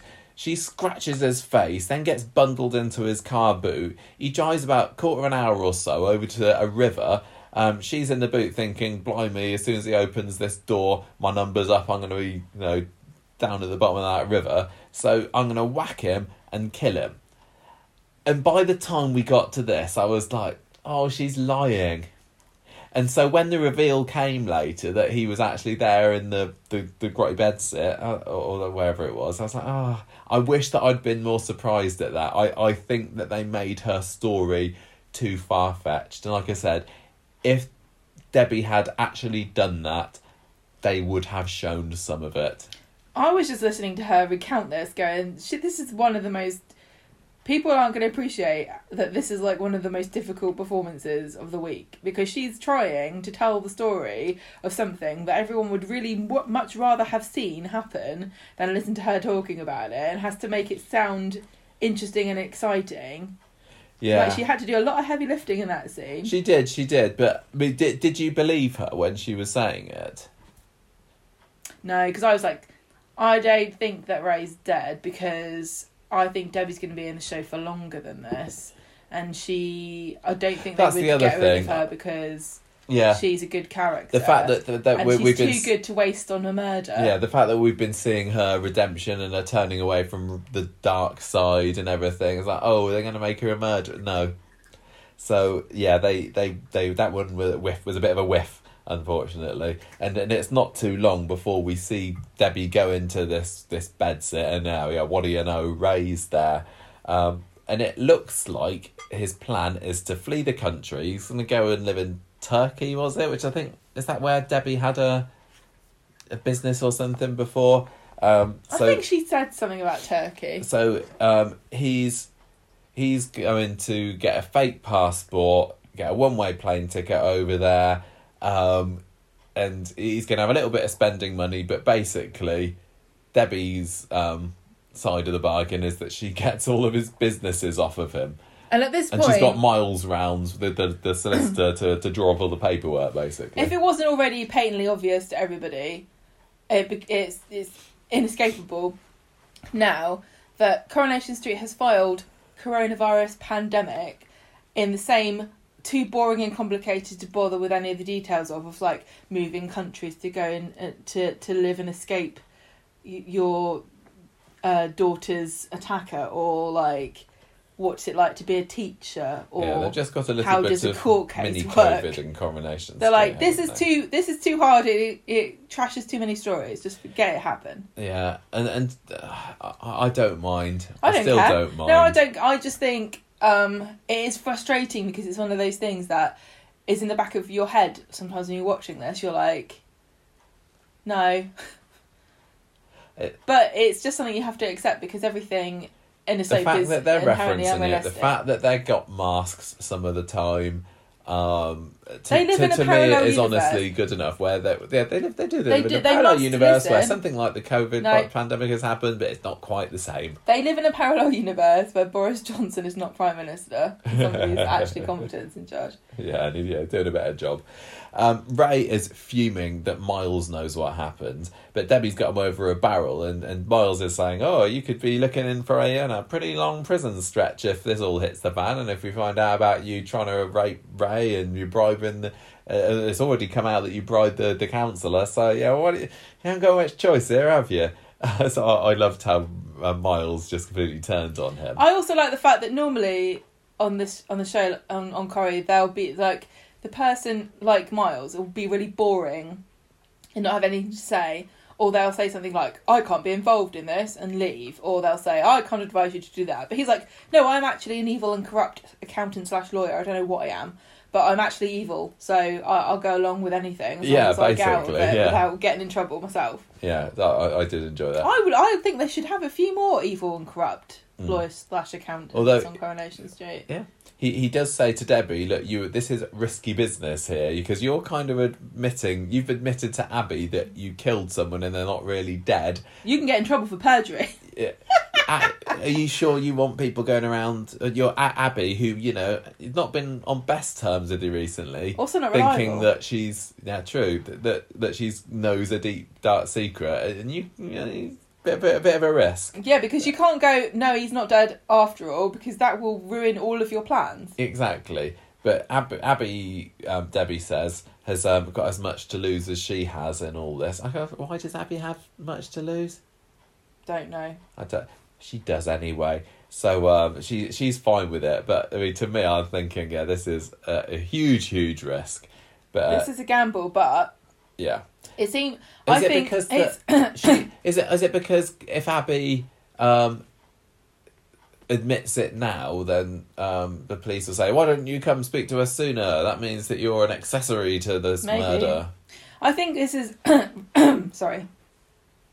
I'm enjoying Debbie a lot because she is kind of like Carly used to be, in that she's really ruthless in business, and she's a gambler, She is a bit, you know. and she takes risks. And I think she's a really interesting, well developed character because everything she does is sort of logical to the personality that they've built up for her.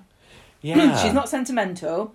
She she definitely tries to play fair. She's definitely got conscience, but she, you can tell how she's made her money.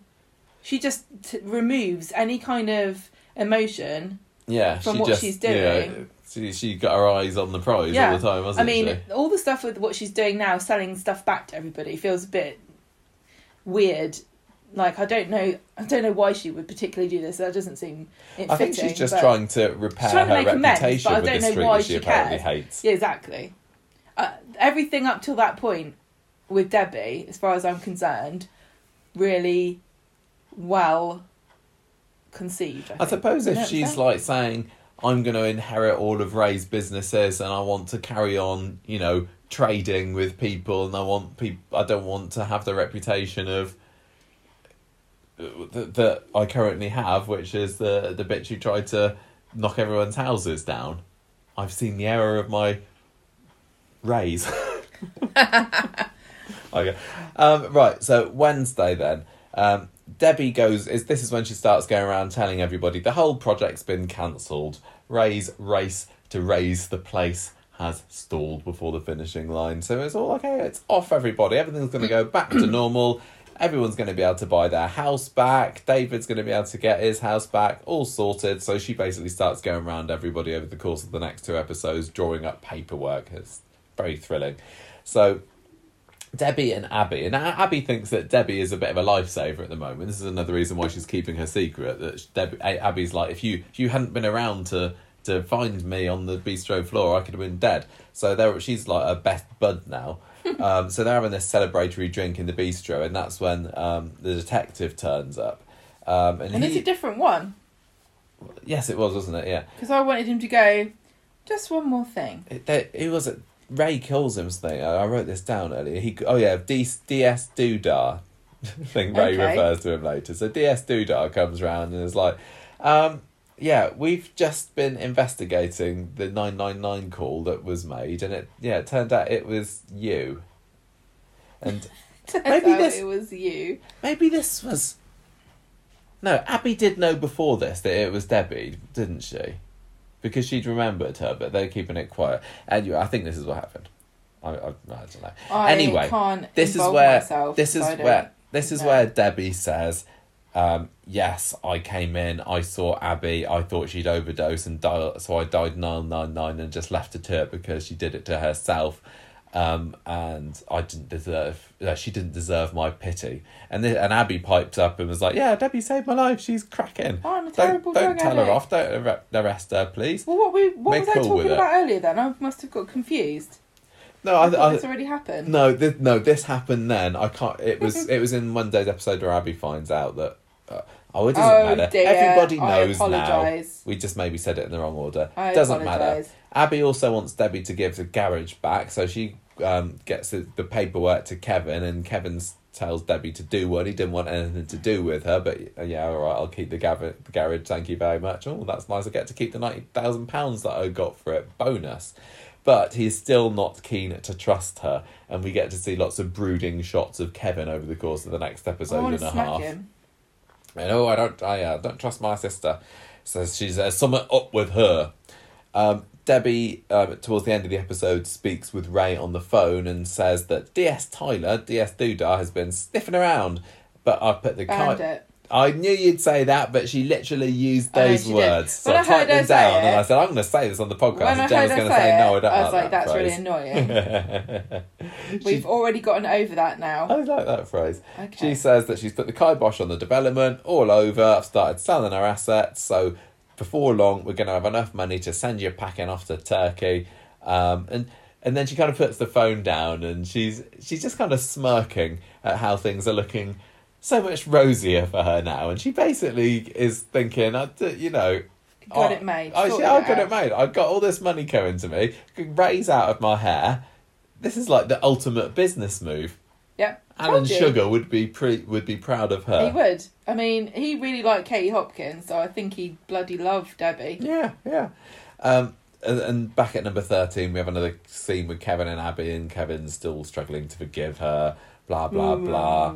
Um, yeah, that was about all that happened there. Friday though, this is where Dave, uh, David starts getting involved because Deb, Debbie wants him to start signing all these papers and get things moving so he can get back into um, number eight. But he seems to be a bit um, bit hesitant to get the ball rolling on this, and we find out why. Um, the next scene where um, he says that he hasn't got enough money for it, and I've kind of lost track of what the financial situation is with Well, everything he literally here. Explained it. you, can you tell me? Well, he sold his house. Yes. So he's got money. Yeah. Right, so say he sold his house for 100 grand. Yeah.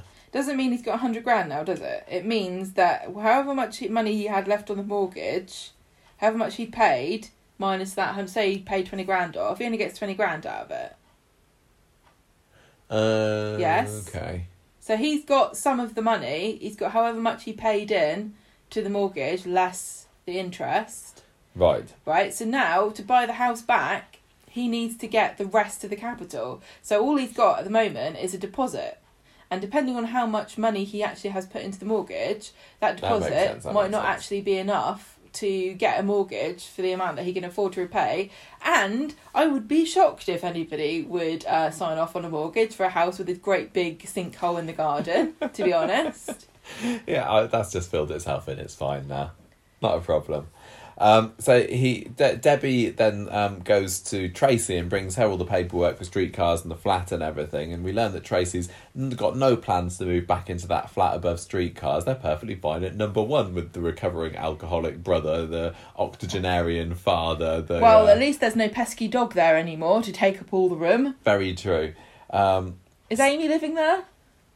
uh, Must She must be there. We just Steve, haven't, so Steve's haven't copied it seen her for a little while. So there's three adults and a kid, There's- and another one to come. Yeah, yeah, it's a little bit cozy in there, but she's perfectly happy with it. She's just glad to split the rent. Yep. Um. So, but but she'll yeah fill out the paperwork and everything, so everything's going fine there. Um. She while she's there though, this is in the Rover. She hears Shona coming in asking for a barmaid's job. She's talking to um thingy Daisy, isn't Yeah. she?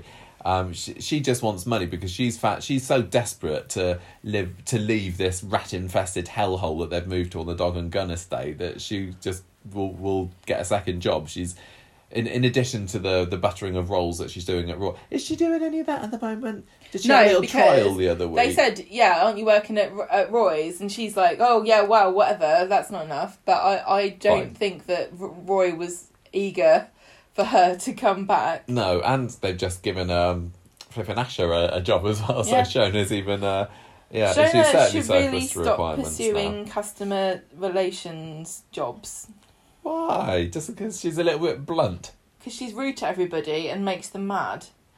Well, that's fine. And I- if, she, if I she, think that Sho- having Shona on the list of yeah, Rover's barmaid, I'd be quite happy to see I that. think I you're think right, that, but I'm that saying like I'm sorry, I was talking about it in real in real life. You're talking about it. If she turned up for the school run wearing a red dress, what's she gonna wear to be a barmaid? That's a good question. Yeah. And I can really actually see some hilarious scenes between Emma, Jenny, and Daisy, Daisy, Daisy, and Shona. Daisy and Shona, Because they the thing is about clash. Daisy is that she's such a bitch. Um, Jenny doesn't seem to realise, and Emma is too nice to call her out on it. But Shona will call her out on it, but she'll also insult her without realising. Yeah, and and Daisy will um won't suffer uh, Shona's yeah Nonsense. non no she won't and she'll she'll Yeah, they'll hate each other. they, yeah so I think that could be quite fun to watch. and then Emma do and Jenny will be trying to keep peace. but I do think that having um Shona there as a barmaid could she she she would look the part. Is is Ryan is he still working at the Rovers? Was Ryan working at the Rovers or am I making this up?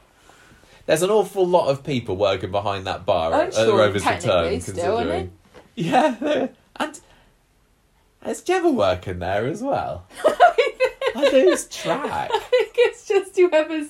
They just all they all stand outside in the morning, ready to come in at eleven o'clock. Jenny lets them in, and then whoever's first in the queue gets to be behind the bar. Yeah, and it's and there, there definitely are still some level of serving restrictions at the Rovers. I mean, it looks like they are letting people come in to sit, you know, socially distanced from each other You're in allowed the to sit booths in and the groups tables. There's not apart. huge crowds in there, so there's Yeah. there's semi-opening at the Rovers. But yeah, I don't think they quite need all these members of staff. So maybe that's a, an idea for the future, having having Shona there as a barmaid. But anyway, the whole point of that really was that Tracy overhears that Shona is saying we're desperate We for don't money, we can't afford number eight. So Tracy hot foots it over to Debbie and says, I will have that house, thank you very much. We've, we've got the money, we've got the capital, sign me up. Um, Abby doesn't like this plan though. She doesn't think it's fair because it isn't really. No, no, she, yeah, she, she's got a bit about it. Well, because the whole point, one of the re- one of the reasons that she originally opposed Ray's idea was not just that he was a sex case, but also that he was trying to destroy the community and making people move out when they didn't want to. And honestly, of all the people that were forced to move, David was the one that actually didn't want to go. Mm, mm. Um, so David got the paperwork from Debbie at last later, and he's like, "Yeah, I'll, I'll, I'll have, a look at it. Maybe over the weekends. Maybe get it back to you on Tuesday. Maybe after Tuesday." And that's what wound me up. And I was going, "Oh, they don't have weekends on Coronation Street. They don't Yeah, have you were Tuesdays on Coronation-" lecturing me I had a little, I had a little mini um, Twitter conversation with Michael Adams about, yeah, about isn't it silly how every day on Coronation Street follows on after each other? But they used to do that in the old days as well. Not They no. did. They did. Michael, Rarely. who does the quiz? I do the quiz, and I literally I click through day to day, and almost every single one will follow one from another, especially during the week. Even in the old days, No, I think that you will find it's a mix. What I think you'll find is they Actually. would they would often refer to there have been days that have passed in between this episode and the last one. I think that that was the norm, and it's just weird now how it's not. But anyway, that's that. I, I, that's a Let's serious, have- serious have of a, um, I've mentioned this before on the podcast. Let's do Patreon top five moments where we were irritated at the passage of time and I- how it was depicted in Coronation Street. I can't be. I I just can't stand it.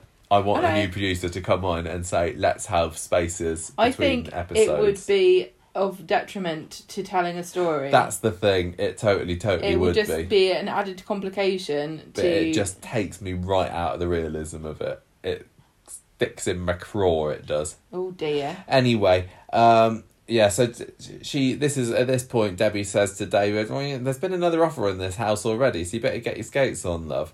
Um, and he finds out later that it's Tracy because she's there poking her nose over the fence, probably looking at that sinkhole and going, "Oh, what can we do that do with she's that?" like oh it's gone Wonder if they can knock a bit off the price of it because of that. it's gone they forgot to dig it and put it back What's that? What's that sheet of green fabric doing lying on the on the grass there? Um, anyway, Debbie and David both catch her at it, and um, and Debbie says David's got first refusal, um, but yeah, he, he's got to get in there quick.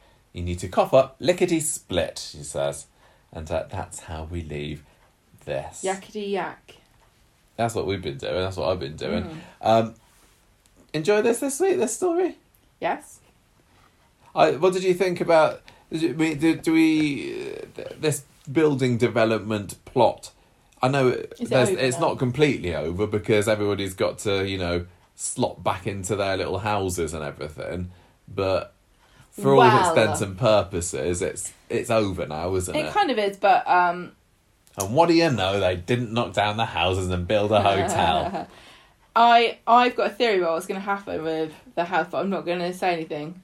Why? because some of some of it's a spoiler. But I think if you know the spoiler, it's really obvious what's going to happen. I don't. I don't think I, I. I know some things that are happening coming up. But I don't think I know anything with this. But Oh, I'm as I'm not intrigued there's now. anything else because I don't want to get people to speculate and spoil it for themselves. Right, so I am loving Debbie in this. I think she is the closest thing we've had to a Corrie villain, female villain for a long time. She's not really a proper villain, but I like the fact that she is a bit morally grey. I mean, I don't like how much she's bending over backwards to try to re- give restitution to people, but she really doesn't need to do do that. No, no, I do. I mean, partly, I, mean, I think, think she's doing it because she wants to um, rebuild bridges with Kevin, and maybe she thinks that if Kevin's he sees me, you know, sod. doing good by these people, I kind of Kevin, swindled out of their houses. But yeah, Kevin is Kevin is not worth anybody's time. he's a pretty. He's now fallen to, in my estimations, below Tim. News alert, everybody! blimey. I am really not having it with with Kevin anymore.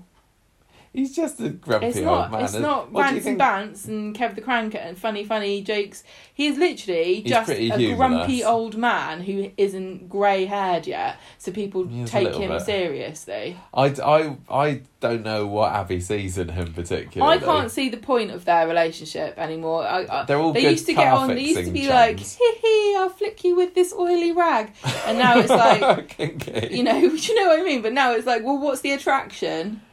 Yeah, I mean, she's Is is she's it- got to at some point take a step back and say, right, look, there's this guy that's what twenty years older than me, 10, I'm- 15? I'm- I don't know. I'm a, a smoking hottie.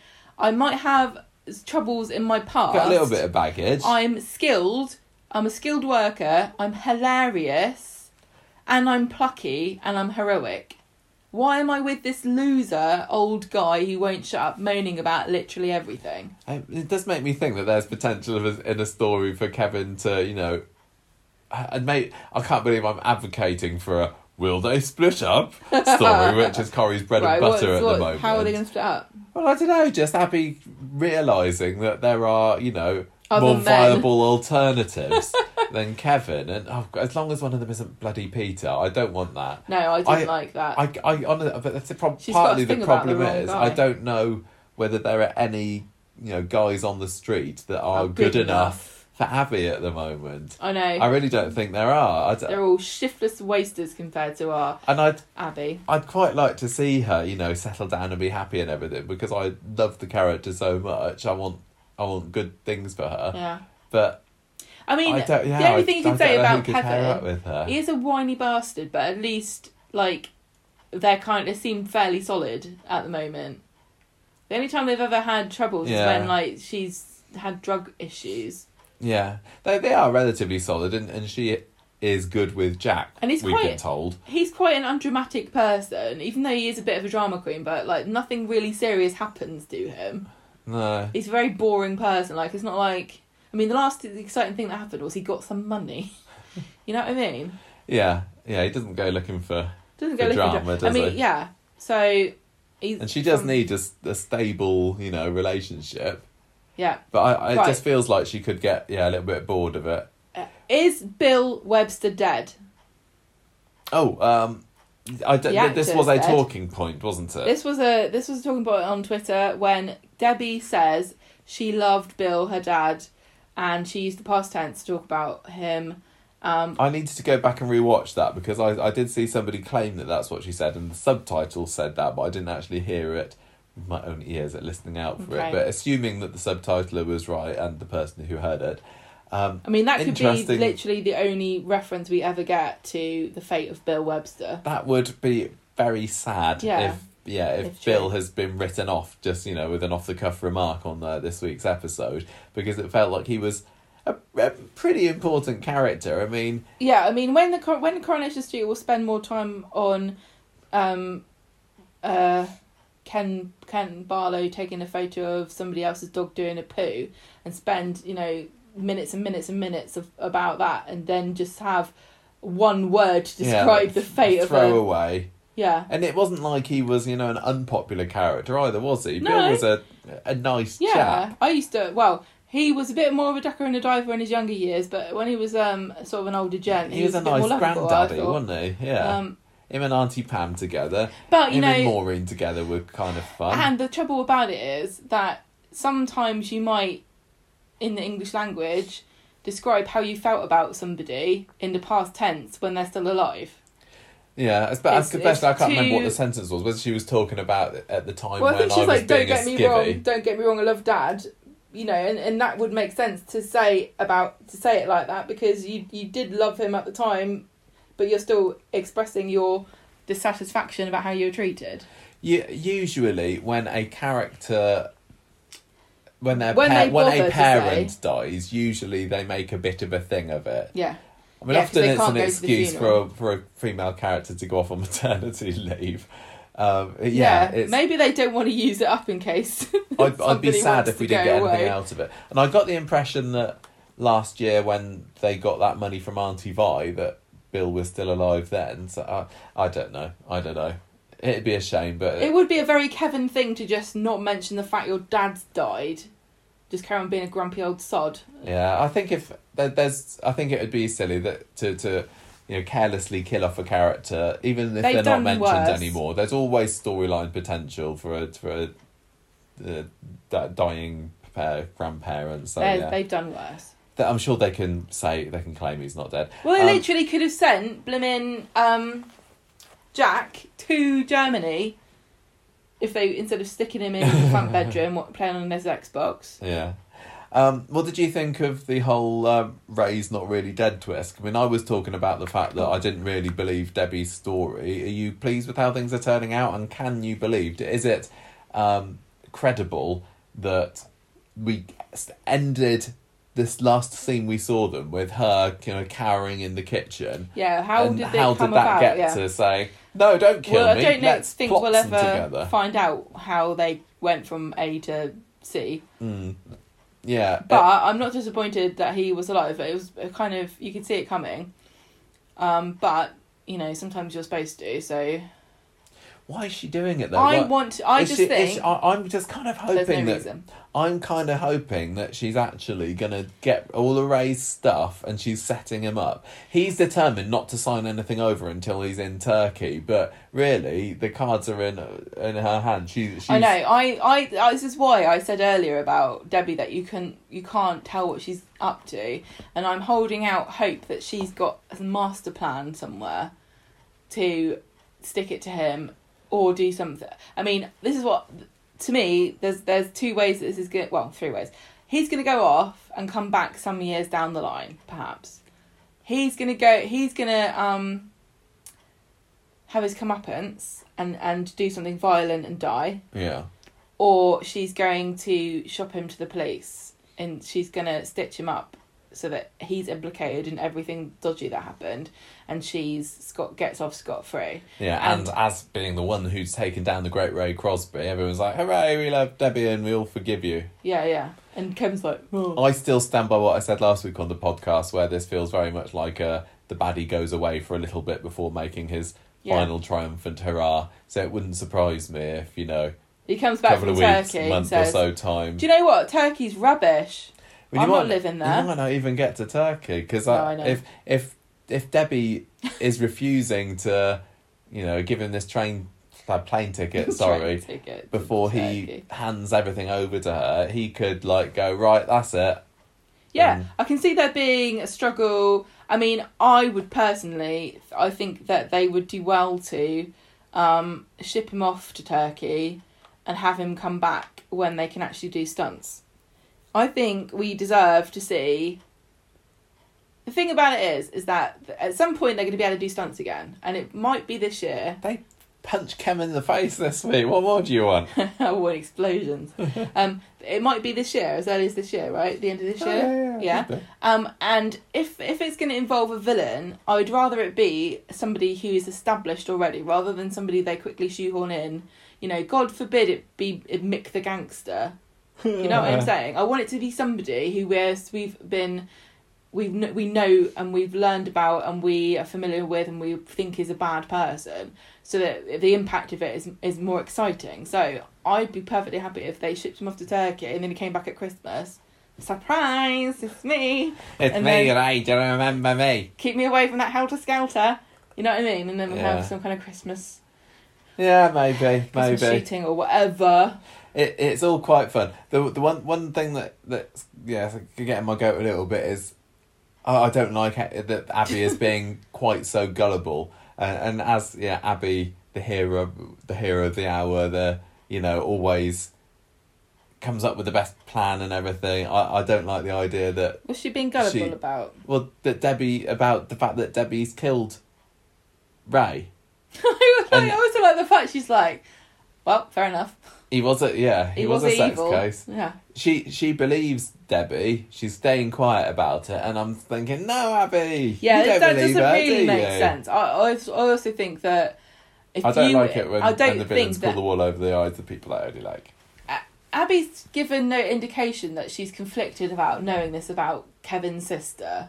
Not really. You really would think that this would cause some kind of, you know, issue. Like if I knew, if I knew, oh, she was raised up on a dodgy your estate. They sister probably did killed that. somebody, I might just blurt it out, like in the middle of dinner or something, to not be able to keep it a secret. Like your, your sister downward dog someone to death. Do you know she's good at yoga? So that's the only way I can imagine maybe her. maybe that's what will happen, and that's how it all comes out. Abby accidentally gets a bit tipsy and mentions it. I don't know, but no, I, I'm I'm still pretty much enjoying this story. But I'll I'll always feel a bit of a sense of regret over this story that you know the whole bulldozing and everything didn't quite escalate to the heights that it could have done if COVID hadn't happened, and. It's always a shame because we knew that they were never going to tear anything down. But to be fair, I mean, in a way, this isn't being fair at all. This is being really bitchy. But it's possible that if COVID wasn't around, it would still have been a bit lame and disappointing. Yeah, yeah, it is. It's possible. I don't know how much different it actually would have been. It I mean, we already had people rolling down the street in cherry pickers and stuff. it still only felt like a little mini issue that only a handful of characters really cared about. Yeah, that's true. And now it's all over, and there's no like major celebrations or street parties like, "Hey, Coronation Street, we've saved. Let's pop that cork."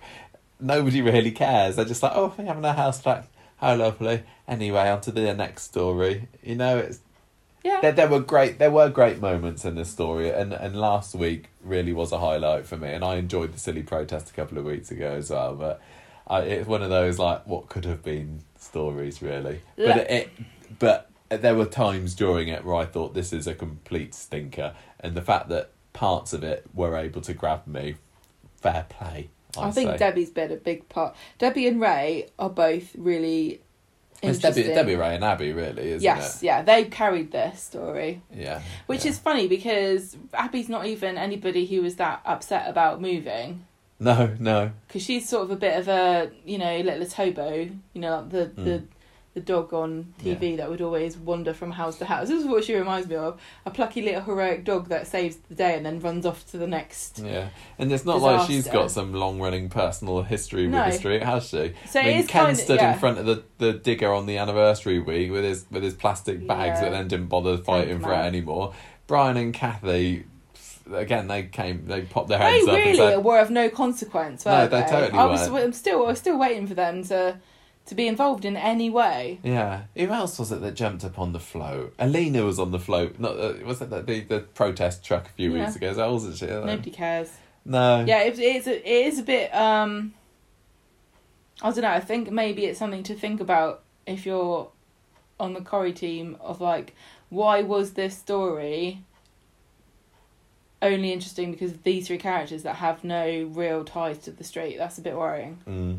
I think they were a bit lazy with how they portrayed it, and I don't think they tried hard enough. And I think I'm I was I'm a bit like I don't want you to keep making excuses that you can't do this or that because of coronavirus. Uh, Yeah, I know. I I'm know. being really really mean now. I know I am. It's not I, really fair I, I would because love. I know how hard they have to work. I'd love to know what the original plans for this story Yeah. were. I And we know that they're, te- they're they're like so overworked at the moment that they're having to have a break Yeah. in production Yeah. so they can get gather themselves together. I can't imagine how stressful. I want to know what's been going on at Corona. It I must be things really have been going on at as well. Corona Industry. If you live in um, what's his face? Uh, Matt Hilton. Matt Hilton's Flipping Matt been doing Hilton. some work at Coronation Street this week. Michael Yeah. Gleason, graphics man, has been doing some work. Okay. So it's things are still are going doing there, just stuff. not filming. and Yeah, it's- it's just I'd, it's, I'd love to be a it fly must- in the wall in there this week. it must be so demoralising to come up with all these great ideas and then have them snatched away from you, Yeah, and then having to sort of put something together that is not as good, and you know it isn't. yeah, yeah. And when you like, they they're all like driven to produce. Th- this And then you get little picky internet people, people going, "Oh, well, I "Ah, think it they wasn't took that their mask off when they came exciting." inside. yeah, they take their mask off when they talk. But you know, I, how many times have you been somewhere and you've really had the urge to take your mask off to t- tell somebody something and put it back on again? Oh well, I I'm, know I I'm back in school next week. And it means it's going to be masks all day for me every day. Oh, it's horrible. Right, I heard what?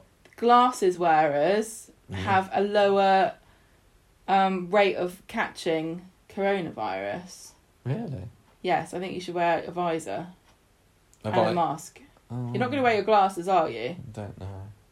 No, it doesn't matter. Let's let's um let's talk about Gail's Fanny. I wouldn't normally. Oh. I wouldn't normally share unsubstantiated coronavirus. Yeah, Twitter fact check. Yeah, but listen, I don't think anyone's going to be harmed by wearing glasses. Is what I'm saying. No. But if it can be of slight benefit, perhaps worth mentioning. Okay. I haven't caught it yet. I've been wearing my glasses this whole time. also not left the house. Also, not really gone anywhere. I was talking on the phone to somebody today, and I was like, I haven't worn shoes in nine months. I have, but um, not very frequently.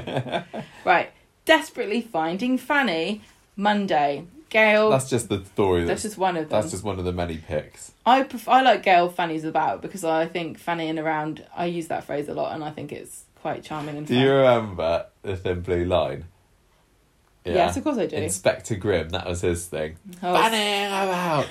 Wow. If you've not seen the Please thin go blue and line, look it up on YouTube if it's on there. that was the, the late nineties was That the was of the period when, for me, You, you British act- sitcoms were like at their at their height, and then they suddenly fell off a cliff.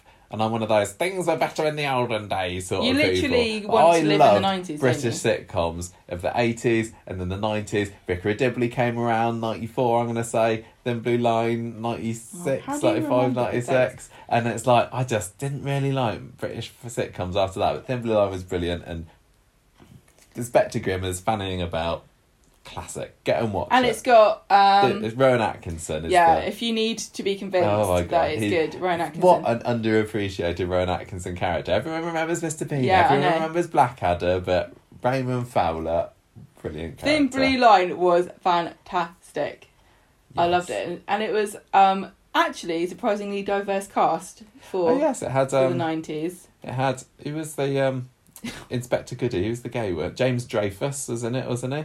And um, the one who played uh, Amber's mum on Coronation Street was Inspector Habib. Yes. Brilliant. Um, Blimmin, what's his face? The king from uh, from Game of Thrones. Yeah, that was diversity What was because his name? fat. What was his name? Mark. E- Yeah, Mark. Mark. Not Mark. Not Mark. Mark Eden. Mark. Yeah. Anyway, we're so good getting off topic so much. You talk about Gail's. Um, Gail goes to the factory to retrieve a box of family items that she has placed there because they are moving house and she needs to store things somewhere because she's homeless, isn't she? Yes. Basically. She's relying on the good nature of her children, both of whom she has not raised particularly well, really. Um, a photo of a fanny falls out. No, not a not a biological fanny, a lady fanny, a girl, a woman from Victorian time. Mark Addy says That's the iPad. it. See that Mark Eden sounds similar, doesn't it? yeah, it does. Right. So, um, she's like, "Oh, who's this Fanny? Fanny, Fanny, Fanny. Let's just say Fanny all the time. I'll type Fanny into the internet and just Google Fanny and see what happens." Gail, she talks to Sam. I think I think it was really exciting. This is like one of the my biggest regrets about not having kids is like family trees, genealogy, talking about your family history, not knowing that nobody's gonna care about any of the stories about my like relatives and family and people that came before me, but being able to share something exciting with a with a kid, like look at this, this is your great great whatever whatever, Mm. that's exciting. So um, she's trying to find out information. She goes onto a website and somehow they, there's like some kind of social messaging board on there where everyone's got stupid names. And I can't remember what her name is. I was just something random, wasn't it? Like genealogists or Jeannie. I don't, I don't know. Well, she meets somebody called Top Hat, yes. and um, Nick comes in. I don't get why people would have weird usernames like that on a family tree website. Surely it would be of detriment to, to finding out who anybody is. Yeah. Surely, if you're going to use your real name anywhere, it would be a website dedicated to family history. Yeah. Can you imagine? I'll tell you what, the sad thing is, in the future, family history, like family tree, is going to be like, um, like Michael Dodson, and then it will be like at Conversation Stir, and all of your like online aliases. Yeah. Anyway, Anyway. Gail on Wednesday. Um, Gail's contacted Ted, her lovely gay dad, Lovely about guy, Ted. Fanny. He hasn't got back to her because he's like, Fanny's not interested. She she goes on this genealogy website and she finds the ne- woman's name is Fanny Winfrey Page, and she is Gail's great great grandmother.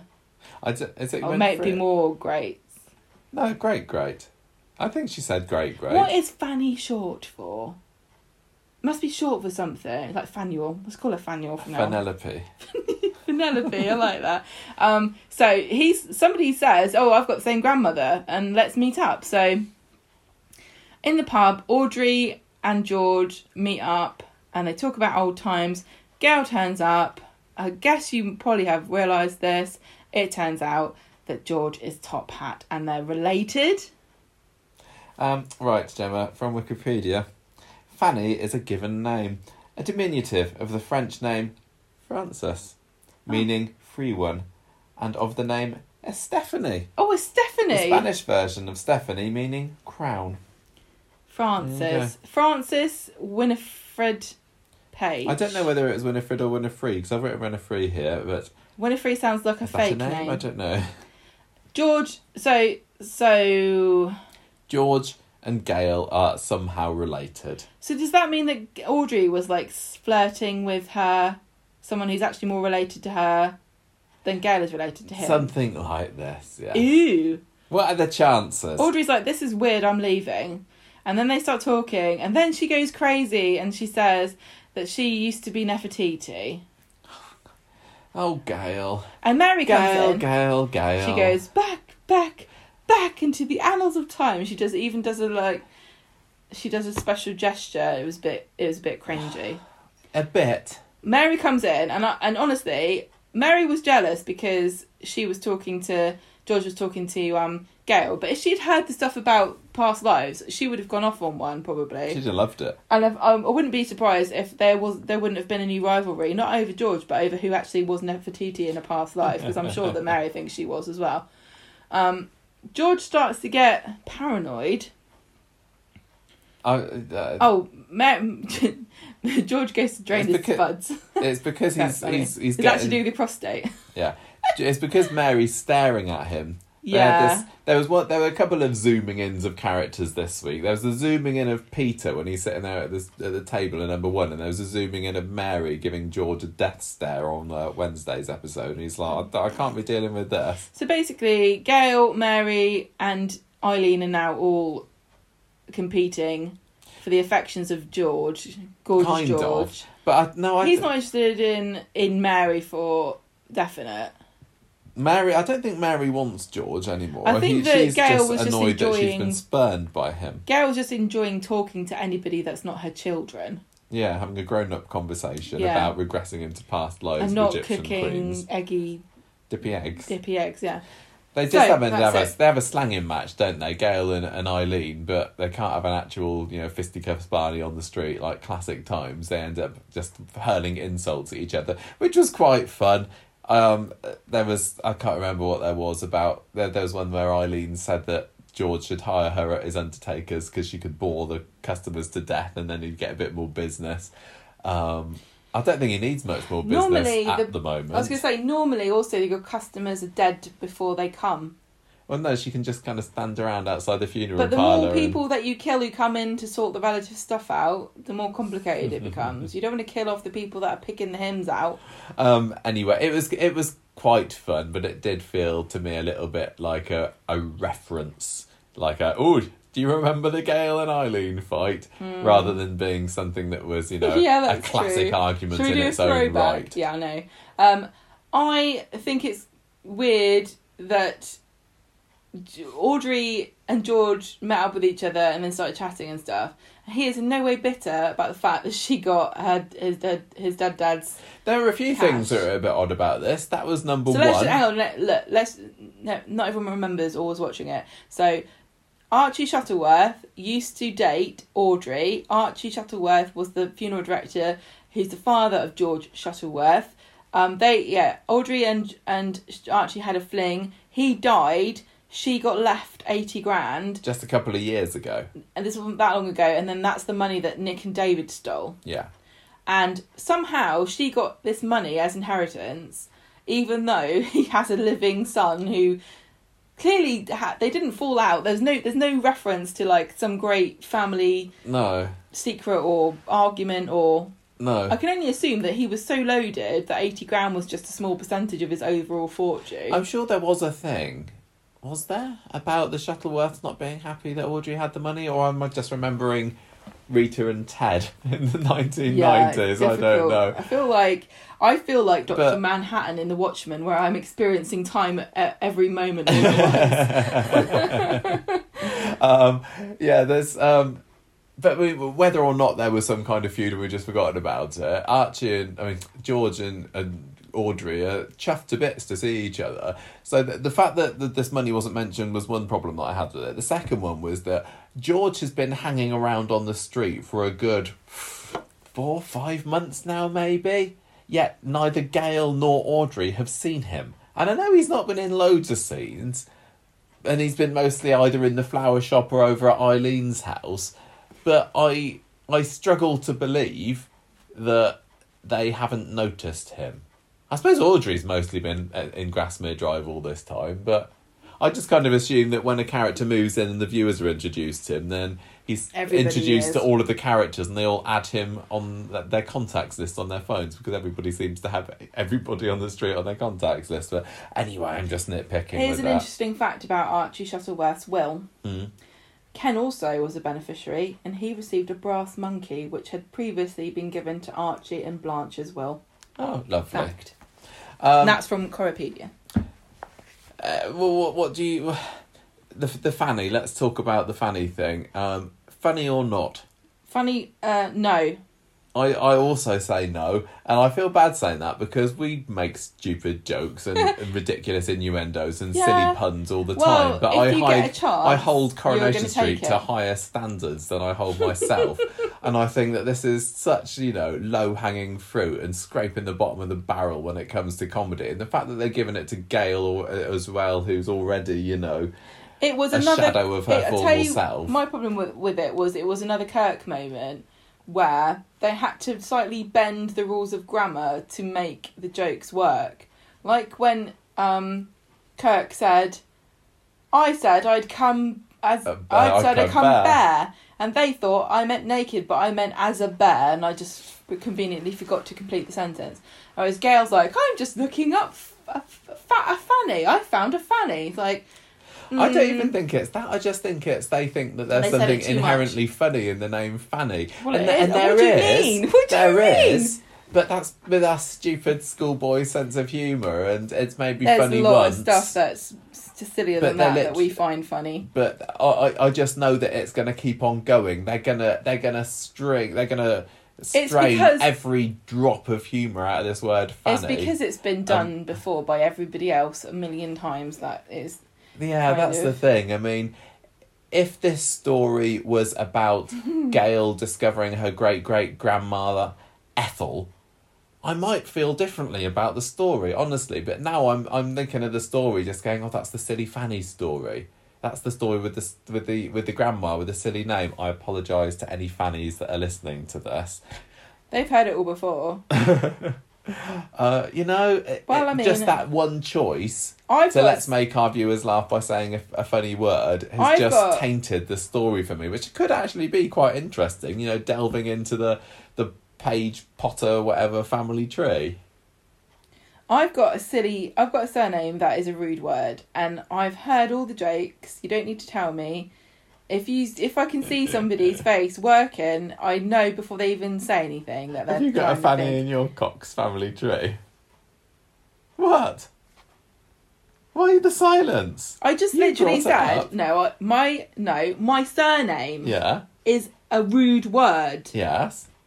and so when I hear people make fun of people who've got names that are also a rude word, I kind of am over it already because I've heard all the jokes. It's not funny. Okay. It's kind of annoying, and you're never the first person to have thought that it's funny. I know. I know. Was that, aren't we Oh, immature? it's not like I don't have a sense of humour about it. It can be funny sometimes, but whenever you meet someone and they know what your name is, you can see it on their faces. You're like, just keep it to yourself. I know, like it's written on your face. Um, finally, just before we move on, because we're stringing a lot out of this story where there wasn't much to go on so far, um, do you, did it annoy you at all that we found yet again some characters that just happen to be related to each other, which seems to be coming thick and fast in Coronation Street in re- in recent years? You know, Carla is really Johnny's daughter. Um, Emma is really Stephen uh, Steve's son. I'm sure there are a lot more. They they seem there to should be, be more ones where they're like, it turns out we're not related at all. well. There's there's that as well, isn't there? there I'm sure there's been things like that. I I, I think they're overusing the um the coincidental relationship. But what's the purpose card. of it? That's what I'm worried. That's what I'm interested in. Like, for what reason are they going to turn out to be related? Yeah, yeah, that's And true. There the is a story here, is, but we haven't got there yet. Is it actually the fact that Audrey got left eighty grand in Archie's will, not because they used to have a fling, but because she's related to the great uh, Fanuel Winifred Winifred Page of of the Page Page um.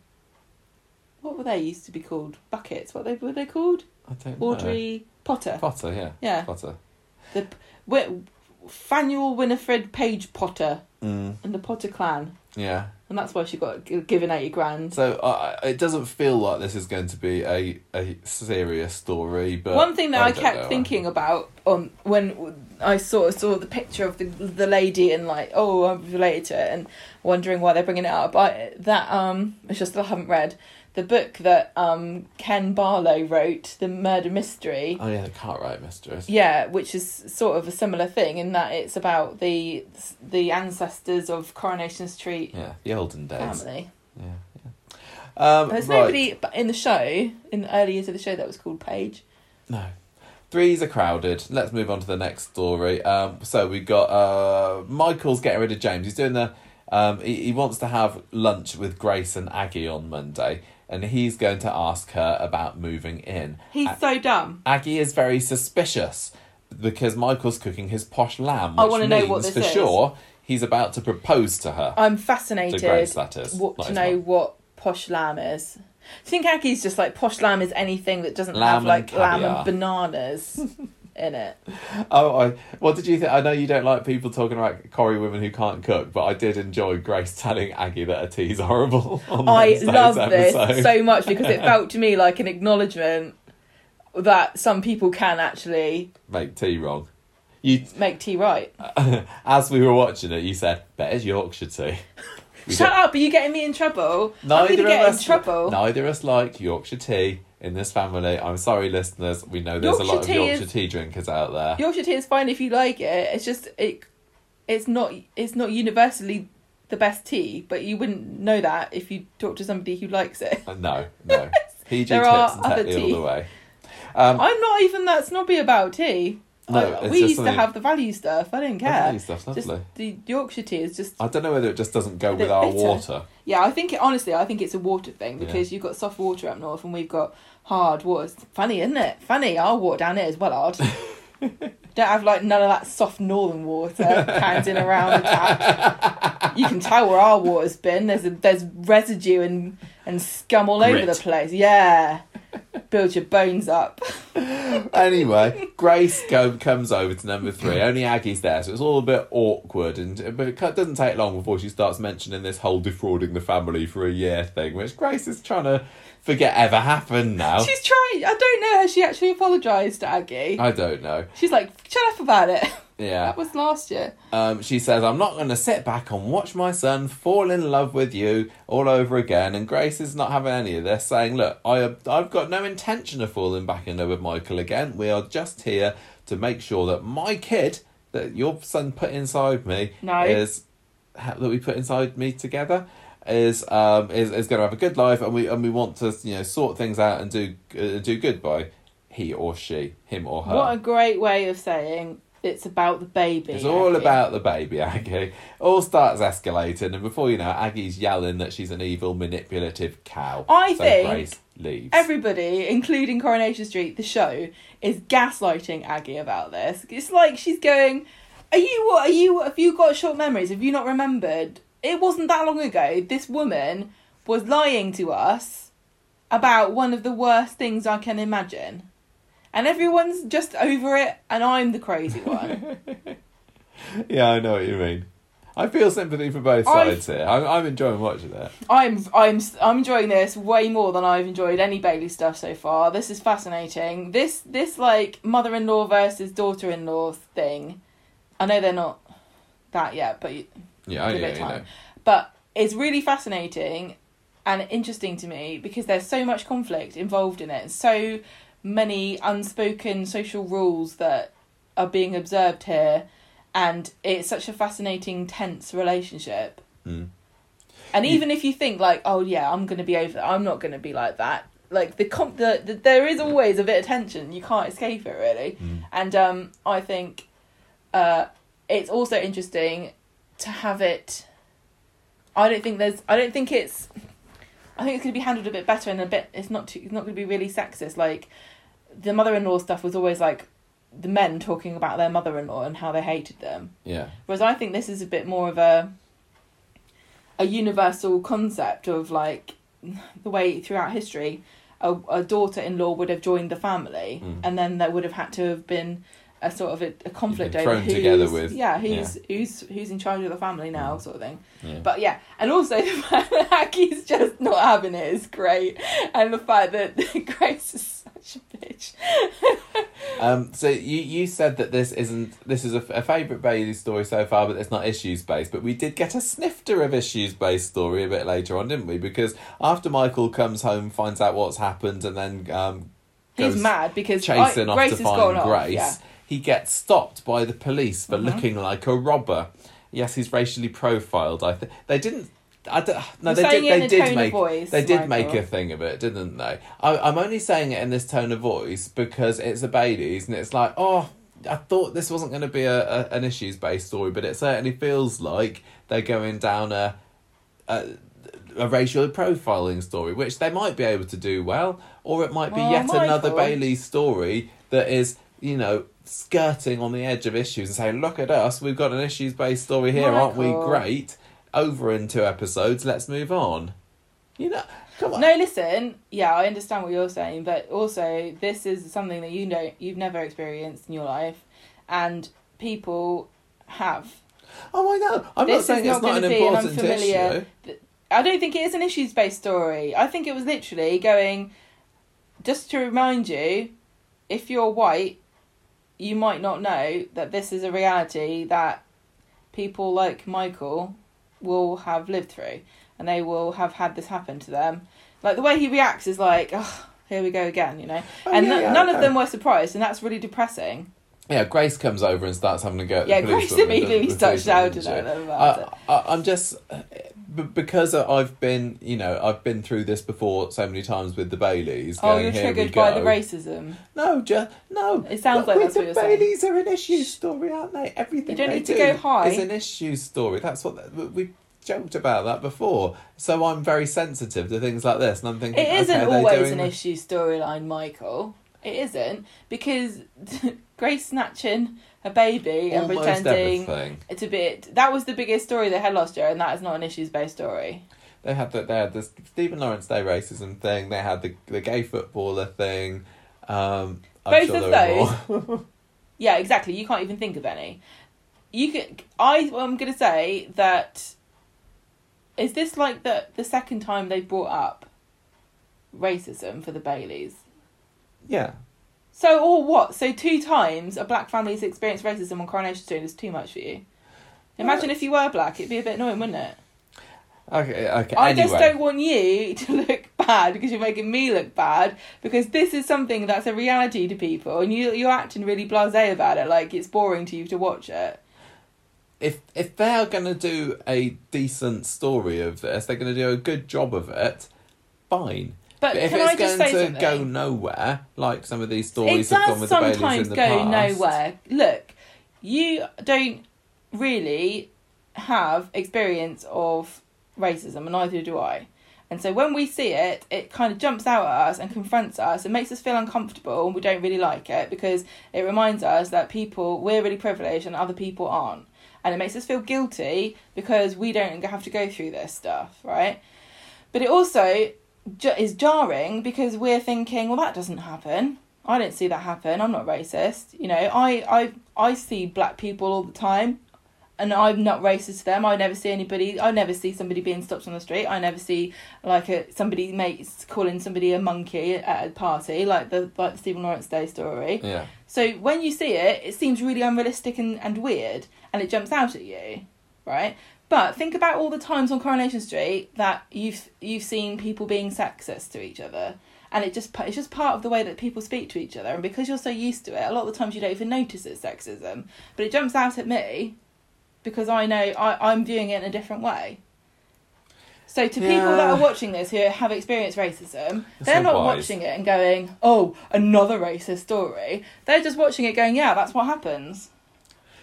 Yeah. Can you no, see? What, I can you see, see from that perspective? I I think do. I think a lot of white people do get caught up in that thing of like, oh, why do they have to keep bringing it up all the time? Why do they have to keep talking about racism? Blah blah blah.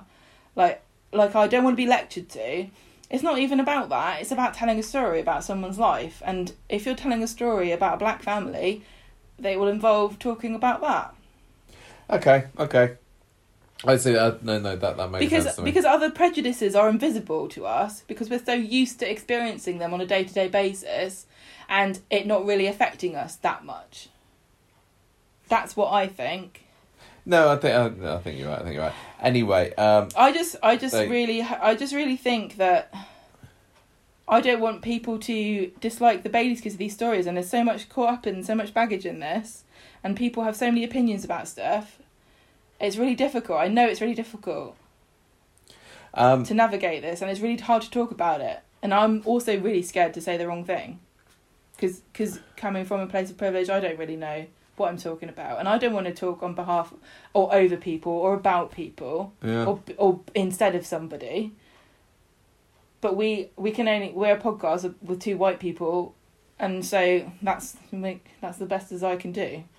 Oh, you, you, you, yeah, you come out of this. look, Yeah, I, I think people. It's not about no, but that's the Oh, thing. I'm listen, listen, now. listen. No, no, no. It's not about who looks good and who looks bad, or shaming somebody for having the wrong opinion. And I've said this before, and I hope that people have listened to what I said about shaming people about having the wrong opinion, or like everybody has to conform to thinking the same thing. It's okay if you if you have a different opinion, or uh, you, but you have to listen to other people's perspectives as well, and you have to consider that you could be wrong.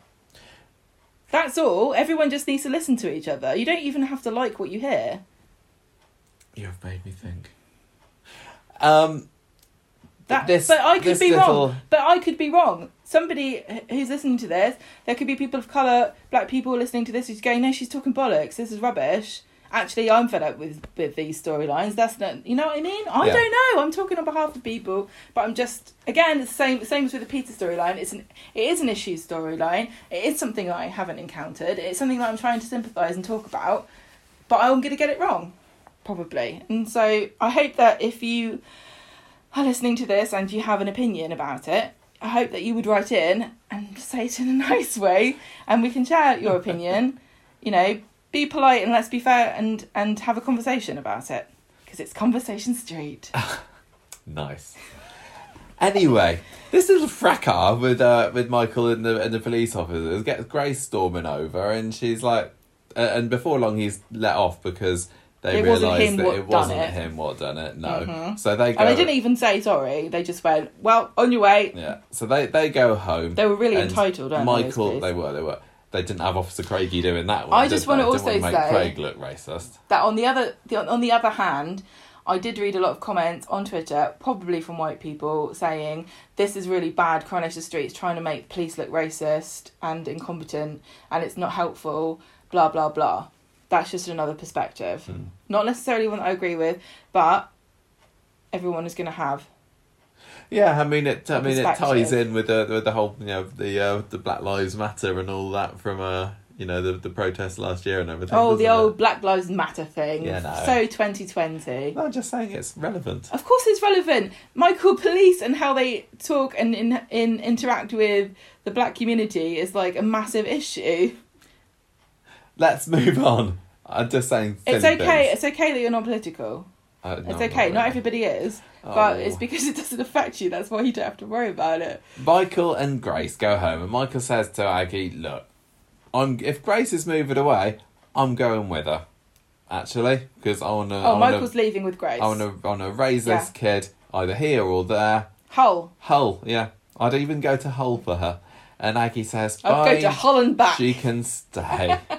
Michael uh, then at the end of the episode presents Grace with this little baby scan. No, yes. Does, does he give her? Yeah, he gives Yeah. her the baby scan. He's got this keyring, present, and everybody thinks he's going to propose to her Yes, because he it's- bigs up this present so little much and he's really proud of it. with twelve weeks scanning. She's over the moon. And No, they- this was sweet, Michael, because the insinuation all along, I think I think she might have wondered this as well, is he's bought her something elaborate and expensive.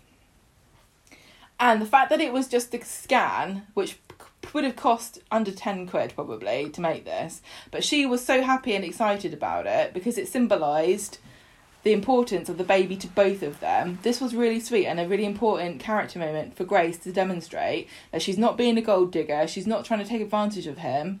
She genuinely wants a relationship with the three of them together as a Yeah, I, d- I don't think at the moment there is any, you know, evil schemes from Grace. I'm not saying it won't happen in the future, Me, but I think I she think genuinely she At just wants what is best for Yeah. for the kid. yeah.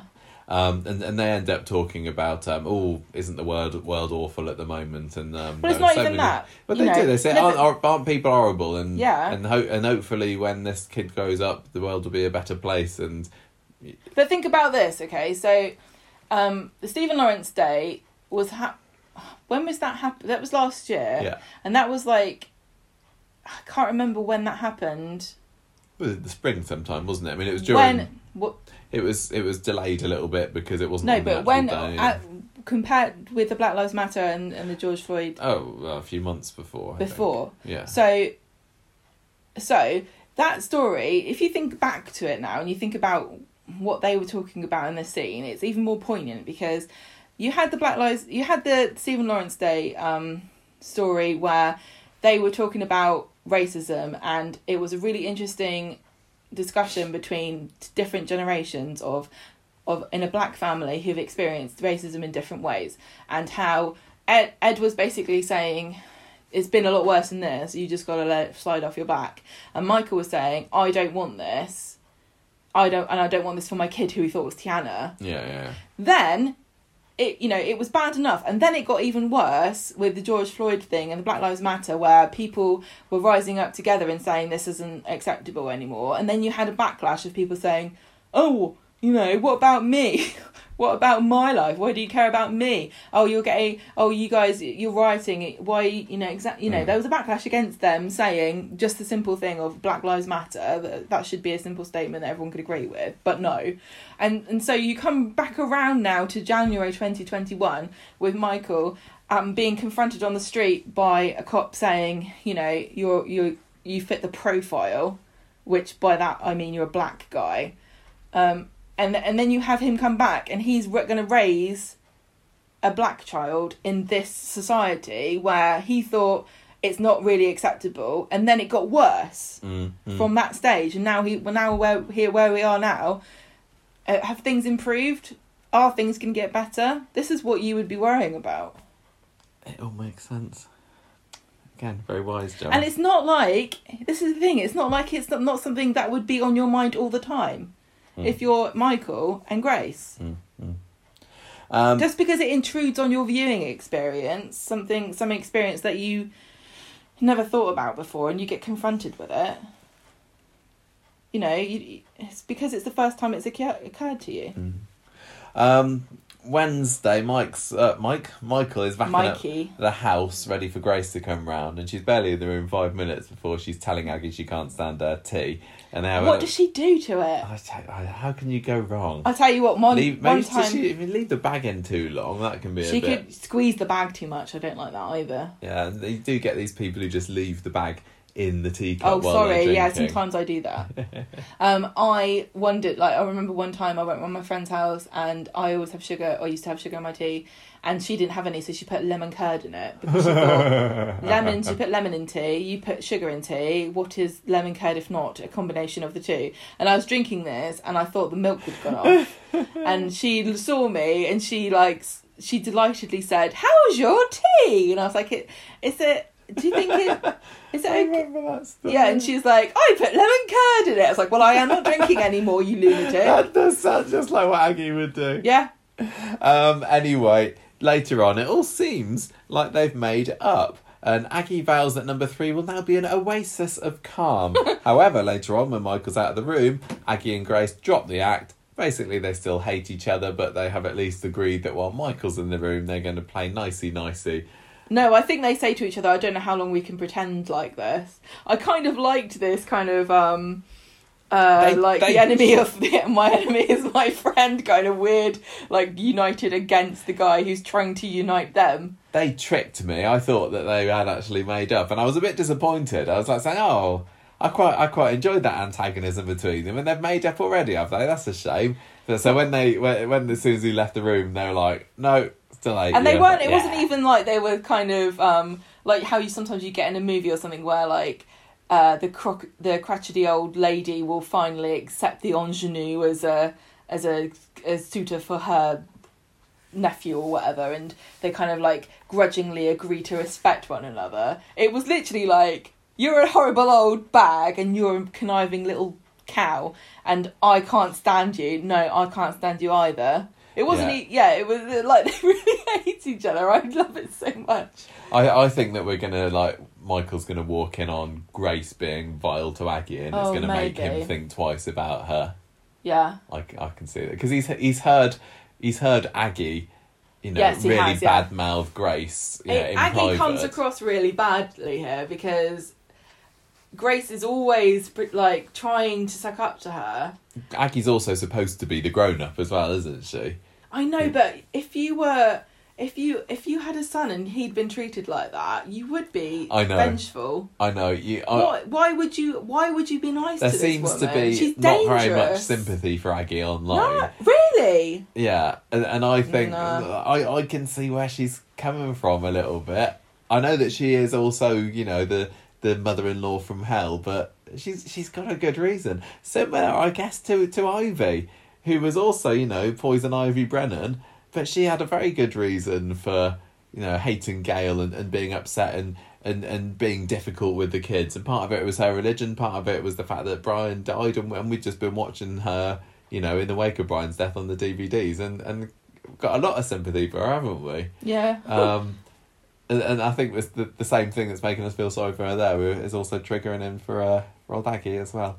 I'm looking forward to this. I'm I'm interested to see where it goes. But you know, with the Baileys, you never know whether it's going to be off screen for two months and then whatever. But I mean, there's a pregnancy. When's she due? Summertime. So yeah, I I think Squeeze it out in September and then it'll be top of the class. That's what my advice is. Right. Let's move. We we we, we are this is a long street talk. This, but usually we're finished by now. So let's. it's because I've been on. waffling on about things I don't know anything about. Let's crack on with this Paul story where not much of note happened, and then It we will is- finish with some Asha. It is Kirk's 39th birthday, and he is selecting his birthday guests because apparently they still have some rules in Coronation Street Parallel Universe. And Todd's name's been picked out of the hat. He can come to the birthday party. Hooray! Um, Todd invites himself to Billy and Paul's Speed Daal meal, and then, Yeah, he's not so keen to go to Kirk's birthday party. unsurprisingly, um, now I don't know how to pronounce this name anymore It is definitely RJ. because I think I think maybe just we called him AJ before, but he was RJ in the show. I don't know. But I thought that Todd called him something completely different again. He pronounced No, it slightly differently. I don't think so. Because I originally thought his name was Our J. So it's R- It's RJ. RJ. Yeah, but it's RJ, Yeah. not Our J. No. RJ. Well, when they was first introduced, I thought, oh, this is just a side character. He's going to be in one scene at the call centre. It doesn't really matter what his name is, but actually, No, he no. keeps cropping up now. He's doesn't one he? of these characters where you can pronounce the name in different ways, and it seems that everyone who's got a script hasn't agreed on how you're going to What, say like the name. Yasmin. Yeah, Yasmin, yeah. so he comes to Speed Daal, and Paul and Billy aren't really, they don't know why he's there, honestly. They have a chit chat about musical instruments, and RJ wants to get rid of his piano. And Billy says, I used to play a piano, we don't have any space in our flat. And then on Friday, Todd convinces Paul that Billy would love to have the piano for his birthday, because it's also his birthday as well as Kirk's birthday or something. When is his birthday? Paul gets the piano and he reveals it to Billy, who's like, Why have you bought a piano, you lunatic? Then Summer comes along and says, Hooray, a piano! All teenage girls I'm surprised. Summer didn't come in and go, OMG. Oh, there's a piano in the street. Oh my gosh, can we have a piano? This is going to be amazing for my TikTok. yeah. Billy starts playing because he's like, um, they're trying to get him on uh, uh, Masked Singer, probably. He's already done a soap sauce. It wasn't Soapstar Superstar, or was it? I don't know. He's done something, hasn't he? Some reality TV. Look at Singing. me, I'm an awesome singer. I he can really, sing, really I is. can dance. Daniel Daniel Brocklebank has got I a good set of pipes on him, Jealous. and he he did get to prove that in today's And he can episode. play the piano. Todd comes I over. was trying to watch. I was thinking, is that Dan playing the piano? I'm not sure. And there were there were lots of scenes that you know how they do where they show somebody They show behind the the, hands. piano and the hands are moving, and then they just show the hands. Do you know I'm what it was? What? He was socially distanced from his hands. He totally was socially distanced. But then I think there was at least the, the bit where they were, they were in the flat and he was sitting there. I was thinking, oh, I think he is playing the piano there. But then maybe Michael, somebody's going to say, no, he wasn't. You're not the only person who can Dan play the Brockman piano. can't play the piano. You know, I can't play the piano anymore. Well, I'm sorry, but I've got you one for your birthday. There's no room. Thank goodness we're moving house. We'll have to get a new house to fit our piano in. All right. Um. So yeah. So he's playing the piano, and Todd Todd That, comes that over. piano seemed to stay in the middle of Rosamund Street for quite a while in today's episode. And I am don't think concerned I- about yeah, very concerned. the fact Cars that- swerving round it. you would not want to be rolling a piano over cobbles. No. Would you? Even I know that's not a good idea. So, um, so Billy's playing. Todd comes over. They start reminiscing, and then Todd's Todd's Todd just keeps Well, Billy- bringing things up in Right, the past Paul's about wasn't there. it great when we were a couple? yeah, Paul's not there this time, so it's just Billy and Todd. And so Todd's doing two things. He's reminiscing about old times, but he's also trying to put the needle in, going, you know what? I can't believe Paul bought you this. Um, when you said you didn't want want it, Billy catches on almost immediately, and when Paul comes over, um, Billy plays up how excited he is to sort of put Todd in his place. He's Yes, like, "Let's do a They have a little jig on the couples, don't they? and and Todd sort of goes curses and walks off. Boiled again. Um, Will starts ringing Paul, and Billy gets upset. Because he thought I'd, they And finished Will with is that the kid, story. the kid from the charity. He's not supposed to have his number. But the um, fake one. He's not really. fake. He's, He's- not really he's a- a, he's a- neglected child. Maybe he is a neglected child in need of cash. He, is, he doesn't have any cash. That's true. So Paul Paul answers it, tries to put him off, and Will says, "No, you need to help me." And Paul says, "I'm telling the charity about this for your own good." Hangs up. Um, turns out Will and Todd are there together, and Todd says, "I've got one more thing you need to do for me," which I assume is something horrible to the piano. Yeah, smash it up. Um, yeah, he's going to go around and twiddle all the knobs, so they have to call in the piano tuner. Oh no! I don't know what Do you this think one piano thing is. tuners are essential workers? Oh yeah, definitely. Um, I don't know what Will is going to do. I don't want to speculate, but I, I mean, I guess it's going to play out next It's week. It's going to be something. I can only imagine it's going to be something compromising, Yeah, like like leaning in or or sort of trying to get something dodgy going on, like maybe for a photo or so that Todd can come around the corner and go, "Oh my goodness, Mm. I must report this." Will Paul and Billy survive? Find out next week. oh my gosh, we've finally reached the Nina and Asha story, which um basically it's just fanning about in the um in the cafe, really, isn't it? Nina suggests that Asha get a job there because Dev's like, there's something not right about Asha. She's still pining over this whole Corey business, and she's going to do badly in her really exams. Well, she's already done badly in her exams, so. Nina says she can come and do so, do some revision in here. I don't really see the cafes being the best place to do exam revision. I certainly wouldn't manage it. Um, but anyway, Asha thinks that's an ace idea. She helps out behind the uh, the scenes a little bit, and it transpires as the episode goes on that maybe this little um, Nina and Asha shipping thing that the that many Coronation Street fans have been gunning for for the past few months is actually going to happen. Because there's one point where Nina is telling Roy, is it or was it Dev? I think it was Roy, just how ace Um, Asha is and is listing all her awesome qualities. And Asha's doing a little coy little smile and is quite Aw. enjoying the compliment being paid to her. Not just because, you know, she needs people to tell her well done. It seems that she's possibly There's a got a, little deeper bit of a crush on Nina. She's got a girl crush. yes. Um, so this was something that has really been, I think, telegraphed for a while. It's not necessarily been telegraphed, but We, we, we so far. Nina's always had taken a special interest in Asha, and we thought she- it was just because they were going to be friends, and The that would have been fine with me. The thing with Nina is that she has been, it seemingly, completely, you know, asexual for the year that she's been in it so far. And there's Well, not, not been a hint of any kind of interest in, you know, boys, girls, whatever. She's just, Well, just because she doesn't go on about it like some people. well, do. I mean, everybody does. If you're a, if What, you're a soap character, Street? you're a randy Well, bugger by do they? nature. Uh, no, they don't necessarily. Yes, they are. They're always hopping in and out of bed with each other. And the not fact at that the Nina, age that Nina is at. I think that she's, oh, she's sort what? of. She's 18, 19. I think she would be. All right. Well, I don't agree.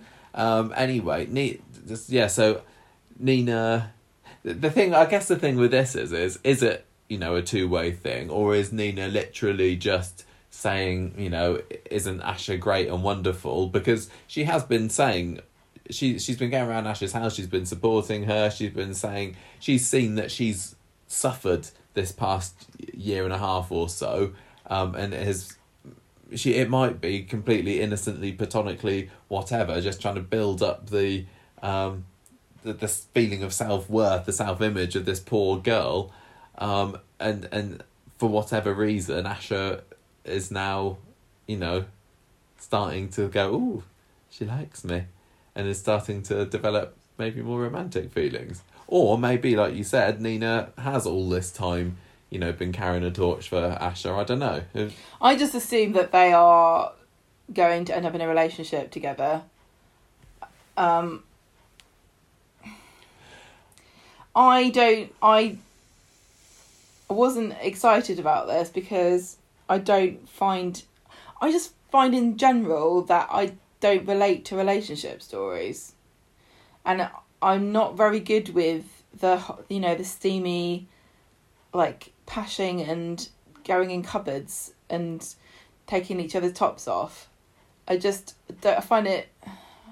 Roy's going to walk in on them at some point, Yeah. isn't he? And he's going to be very awkward about it. And I think they do it way more. I mean, the the very fam- there's very famous Rana and um, Kate scene of them in the back of the van when Oh, yeah. Um, Who was it that caught them then? Was it Zeedan. Ryan? Oh, Zeedan. came and, found them, Uh, or did he? no, no, no, he didn't. He didn't. They. Well, I think it was Ryan. Well, um, I just Well I don't like that bit. I don't. I I would be. Um, I think it's it would be great if they did have um, a relationship, but I want to skip through the. I just want to skip through the the boring bit. Like I hated. I hate like when um, it, when Peter and Avi were kissing each other and. I just don't like the kissing and the, the the groping. I just find it boring. I just. It doesn't matter who's doing It, it. to, to me, it doesn't. I'd be kind of interested in a way to see. Oh, would you? What? yeah, for scientific purposes, obviously. Need to investigate. because Nina has, you know, she's a very very different kind of person. She's not the you know the norm. Mm, I, mm. I'd be interested to see her in you know the throes of passion because it seems so unlike her. And, and Asha, Yeah, because I tell you why. It's because she's very chill, isn't she? she is totally chill. And you can't imagine her getting super passionate about a person, no, but she will have to. And I don't want her to. This but is the she thing. might not be. This It is- might can I be just just say, kind of nice and sweet. it might be just chill.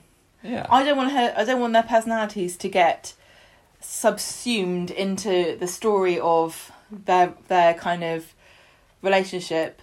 Um, that would be that would be um, disappointing to me because I find both of them really interesting as individuals, and there's always a risk that um, a couple the story turns into a relationship story, which are pretty much all the same. Mm. But I will say the promising thing is that I think apart from perhaps a few initial kind of ooh from Dev, I think everyone's going to be super supportive, and I hope that this would be a rather unproblematic relationship that's not about lesbians Overcoming the- versus yeah. the world because I, I Coronation Street hasn't I done. can't be dealing. If this is another Kana, No, I don't think this is what I'm please hoping no. for because Yeah, can yes, it just the, be the- Yes, the fan base was really toxic, but the relationship also was problematic, and the the fan base didn't seem to understand that and the problem the whole the problem was no, well i'm talking about the toxic parts of the fan base Yeah. that that seemed to not get what the story was about um i would like to see a story an un- unproblematic lesbian relationship where everything's cool and fine and nobody's having a go at them and they can just in peace get on with having a relationship and it's no different to any other couple Do you think that? and Dev- that's the thing. That's the thing about the Kana relationship is that it was just fraught with constant um, disapproval from everybody, and it was like everybody versus them, and it just became very messy, and um, people were getting mad at, at people for not enjoying it or liking it, and acting as though that was the same as not approving of lesbians, and Mm. it's not. that That's not the case at all. I think that if I mean we're making massive jumps to conclusions conclusion. I think it's fairly obvious. it seems like it. They're they're flagging it. If I think not, I think I don't know whether they both fancy each other, but if only one of them fancies each other, I'm still going to say it's not apparent to me which one it is yet. Because I think Asha was blushing Be, and happy when Nina was complimenting her. she was, and and that's that's the unusual one because it's another case of this is is this going to be a story where somebody who's shown no, you know, leanings towards um, relationship with the same sex suddenly develops those feelings. Is she still, you know, No, that's not the and- case. You're right. It's it's because she's young and she doesn't perhaps know what her feelings are. So it's a bit. It's not the same as what happened with Tracy, No, no, where no. suddenly she's like, "Oh, tra- I've been. Uh, this is me all along." Yeah, uh, and and they didn't make as big a thing about it for Rana. I mean, there was they, there was about oh, her family wouldn't understand and everything, but it it, it would make sense for Asha. But I still think that there's there's bound to be scenes where Dev and Aadi actually are quite taken aback by it and they're surprised by it, and I, th- I would hope that they would understand quickly. I think. I think if Yeah, anyone's going to, out of the two of them, have a problem with it, I think maybe Aadi. I think Yeah, he's I got some brooding kind of. he's he's got the same thing that I didn't like about um I can't remember who it was now. Some of the brothers on the show where they're like, "You can't be sexual. You're my sister." I can't yeah, remember that who it that was. was that was uh, Zeedan and Alya. You're thinking of? Hmm. I'm I'm sure it was. Yes, it's right. Yeah, you're right. He was policing. yeah it's like yeah that I, I think it's creepy but i also think that it seems like some people fall really easily into like they they think that they're a sheepdog and their sister is a sheep and they've got to herd them somewhere away from the nasty Yeah. wolf boys No, in this case wolf girls Yeah, so I think that there's a possibility, but that's going to happen with Aadi. But Dev, I think because Dev thinks that he is so cool, he's going to be. He's going to be taken Oh, back, and he's going to hey, yes, Yeah. brilliant. Well, he's gonna be yeah." like he's gonna be like the, the man version of Sally. Like my my daughter, she's a lesbian. Yeah, no. totally. Isn't she? Sally, me Hey, and you. Sally, me and you. We're the yeah. same. Totally is, but, then, but then Sally will be like, well, my daughter's also a Christian. um, yeah, it, it could be interesting. Um, I am kind of in my mind picturing. Corey's going to come back and probably think it's gross. I want them I'm- both to would- kill him and bury him. I don't think we've seen the last of Corey. I but um, it wouldn't surprise me if, if I mean, because Nina has shown no signs either way of any kind of sexual persuasion. It's like, yeah, whatever. But But you know, people. Yeah, I'm just saying. Like, um, I think sometimes you might listen to what we say and think that we don't understand that some people are bisexual or that your sexual preferences can change over oh yeah, time. I mean that's definitely possible, do- isn't it? So, to, totally un- understand and I'm bo- on board with that, just for the record. Um, and I am really kind of, in my mind, I've started to run amok with the idea of them, of like Ashy, A- Ashy, Mm-hmm. Asho and Nina. And by the way, everybody needs to think of a shipping name for them. So just tweet at us when you've got when you've got a good one. Um, I am just imagining how the the sort of Anna, okay. Series of crazy, weird, and kooky gothic presents that Nina will present to um to Asha, and I can almost imagine her like a cat, like here is a dead bat I have taxidermy for you, and Asha's going, oh, I love it. I've always wanted a, a dead rodent on my wall. Thank you so much. Oh, yeah, yeah. The the one thing that I still uh, that I hope out of this is because Asha has been very um, she was very hesitant about going to bed with Corey. Mm-hmm. What I I don't want it to be a case of oh she didn't she wasn't like that because she was you know not willing to jump into bed with the first person. She wasn't doing it because she respects her body or anything. She was doing it because she didn't love guy. She she wasn't attracted to men. You know what, What I are mean? you trying to say? I, I, I think that I quite I quite respected her for for standing her ground and saying no. Just because I'm sixteen, it doesn't mean I'm going to you know just spread my legs for anybody. Thank you Michael, very much. calm down a little bit. Uh, I know what you're trying to say, I don't want it to be because oh actually actually I'm into you, Nina. but that would be okay. Hands down. But listen, that's ex- acceptable.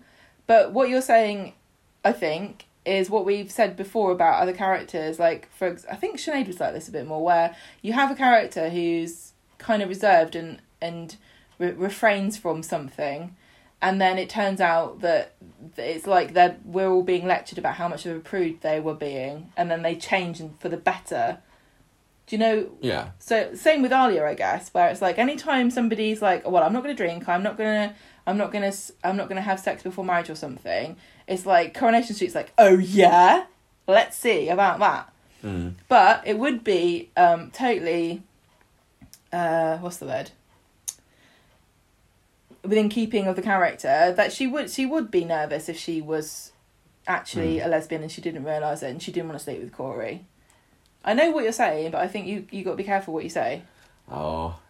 Okay. I know what you're saying, Okay. Yeah. I, but but she would be scared and perhaps uncomfortable, and maybe think that this is what everybody's like, but her feelings are slightly different about it. Yeah, I mean, she it doesn't did- realise. Yeah, I mean, it And did she- kind of feel that last because it wasn't it Amy that fancied Corey at first, and maybe maybe there was a little bit of Asha kind of going along with it because you know all, all the girls at school have fancied Corey, so Well, I she could be bisexual as yeah well. she she could, but I suppose as you know in in Coronation Street where. You know, they, they don't even. They, there's been no bisexual characters apart from Paula, I suppose. Well, there have been It's not- bisexual characters, but they always say something irritating, like, "Oh, I don't see gender" or something, where they basically erase the existence of bisexual people by saying, like, "I'm not in love with with the person's genitals. I'm in love with the person." Like Marcus, I'm not a gay man who's. I'm not a bisexual man. I'm a gay man who happens to be sleeping with a woman. It's like it's a, it's a, that's that's fine, but also Coronation Street, you can have bisexual characters sometimes. You can have one. You couldn't put one in there Yeah, because they're really not represented very well. no, no. They're, they're, they're, yeah, and they're and really it not. is it is the ca- the case that sexuality is almost kind of an individual thing with people. Mm. So so yeah, Mark the existence of Marcus certainly you know I don't have a problem with it, but I do have a problem with the fact that they had an opportunity to represent a bisexual character and they No, didn't just didn't, didn't, no. take it. No. So, So I'm, I'm um, looking forward to this because literally because I think both of the characters are fantastic. I mean, I would have been I would- absolutely fine with them just being friends. Uh, you're right. The whole you know lovey-dovey, steamy relationship kind of story isn't necessarily my bag, but we don't know if it's going to go that way. It could be very sweet. It could be just like you know, It could let's be go a bit back like watching Seb together. Alina, yeah, yeah, exactly. But they were just really sweet and uh, not not necessarily physical. Yeah. Um. So uh, It's not, and it's again in case anyone's because I know people listen to this to take offense at everything that we say. It's not about people being gay and being like ew icky icky. I don't like that. It's literally I've said I've said this about straight couples. I don't like watching it. It's just kind of don't find it unnecessary. I really liked in the old days when you'd see the, the people go in bed. And then you'd turn the camera away, and like the wind, the curtains would billow, and then we're you'd sort of go, fashioned like well, that. they've they've done something unspeakable with one another. we don't need to say anything else. Yeah, yeah, no, no, I, I think we're on the same page about that. I am. Just the only thing I will prudes. say is that good. Um, good to have. Uh, it would be really good to have a lesbian couple with an unpro- unproblematic relationship. It would be great. Um, uh, they can go back and perhaps think about some of the criticism that was leveled at them by some people about the Kana relationship and why did people not like what they did with it. Don't try to titillate people and don't provoke people, especially with with social media posting. And I know it's really tempting to be clickbaity about it, but that's what went wrong. yeah. And I really am also really want to say that. I'm concerned about the possibility of how much toxic nonsense the actresses will have to deal with I inevitably. well, I know and what this is what this is what upsets me. Yeah, because these are both young girls who are going who are both on Twitter and I think Instagram. Um, Um, yeah, t- uh, Tanisha's more Instagram. She's on Twitter, but she does more But- Instagram. I think. I think actually Mollie's more Instagram as well. I would not be surprised, and I would say almost probably a good idea if this is where it's going. Deactivate your accounts That- and don't go on the internet because you're gonna have you're gonna have first of all you're gonna have people perving over you, gr- grown men perving over you who are is really women. inappropriate. Well, predatory people of all genders coming at you, and you're also gonna have toxic fan base stuff, and you're gonna have people that are gonna find fault with every single decision and storyline direction that it Mm. goes in. Because one of the things that Kana fans didn't like was when the couple faced any kind of adversity whatsoever, not really thinking about the fact that in order to be have a scene, you have to justify it with a story. And the story, when it comes to relationships, is almost always to do with conflict. And we've Mm. spoken about this, and it's not just gay couples that go through this; it's every couple, and that's why Coronation Street relationships are problematic and often short-lived. Yeah. Yeah, uh, I'm, they, they do a very good I job. We worry know we know them. that they will have them. They'll sit them down and they will talk them through. I know this. that they Whenever really anyone joins Coronation Street, they have Ali Sinclair. I'm certainly not going to telling them, bash. you know, or watch out for this, that, and the other. I'm not going to say anything about the the provision of support that is provided to the actors because I'm certain that they do their utmost. From but what I've heard, do. Given given what I have seen happen and how and how much I know the internet, I'm just going to say that be prepared Yeah, for an I unpleasant unpleasant people coming out of the woodwork because apart from all the pervs and the like toxic fan base possibilities, you're also going to get the get homopho- homophobes coming out as well. Mm. And you're also probably going to get the racists because you've got a girl who's a, who of Indian heritage and a white girl, and you're going to also get the people going, oh, and oh, goth, the PC yeah. brigade coming out with the mixed race lesbian couple. What's next? yeah, yeah. You know that I just I'm just really worried about it because they both seem really sweet and lovely, I know. I love. The and I don't want to see I either of them chased away. And I just hope that they, yeah, Mm. We know. I know, We know. really bad way I mean, to end this. N- This time next week, we'll have a bit more of an idea, won't we? Because I think there was the, the first you know, inklings of it in today's episode, and it feels like this is going to carry on next week, and maybe by this time next week, one will have expressed their feelings to the other at least. Mm. I think, and uh, and Dev will maybe even know about it. Or do you think they'll try and keep it secret for a bit? Oh, it'd be exciting for them if they did. Yeah. I don't know. Um, right. I'm just thinking. I'm just yeah. This could be really. This could be a really good fun. A really good fun story, but I am worried about the. Yeah. Oh, no, no, totally, totally. Right. This is like super, super long street talk we've done today. I can't believe this is like mega, mega, mega long. Look at that. You're making it longer. 242. Right. So who is Um, your character of the week? Um. Oh gosh. Um. Is it? Is it? I think it's probably Debbie. I'm Yes, gonna Debbie. say, or is it Ken? Because also we noticed her earring game is strong.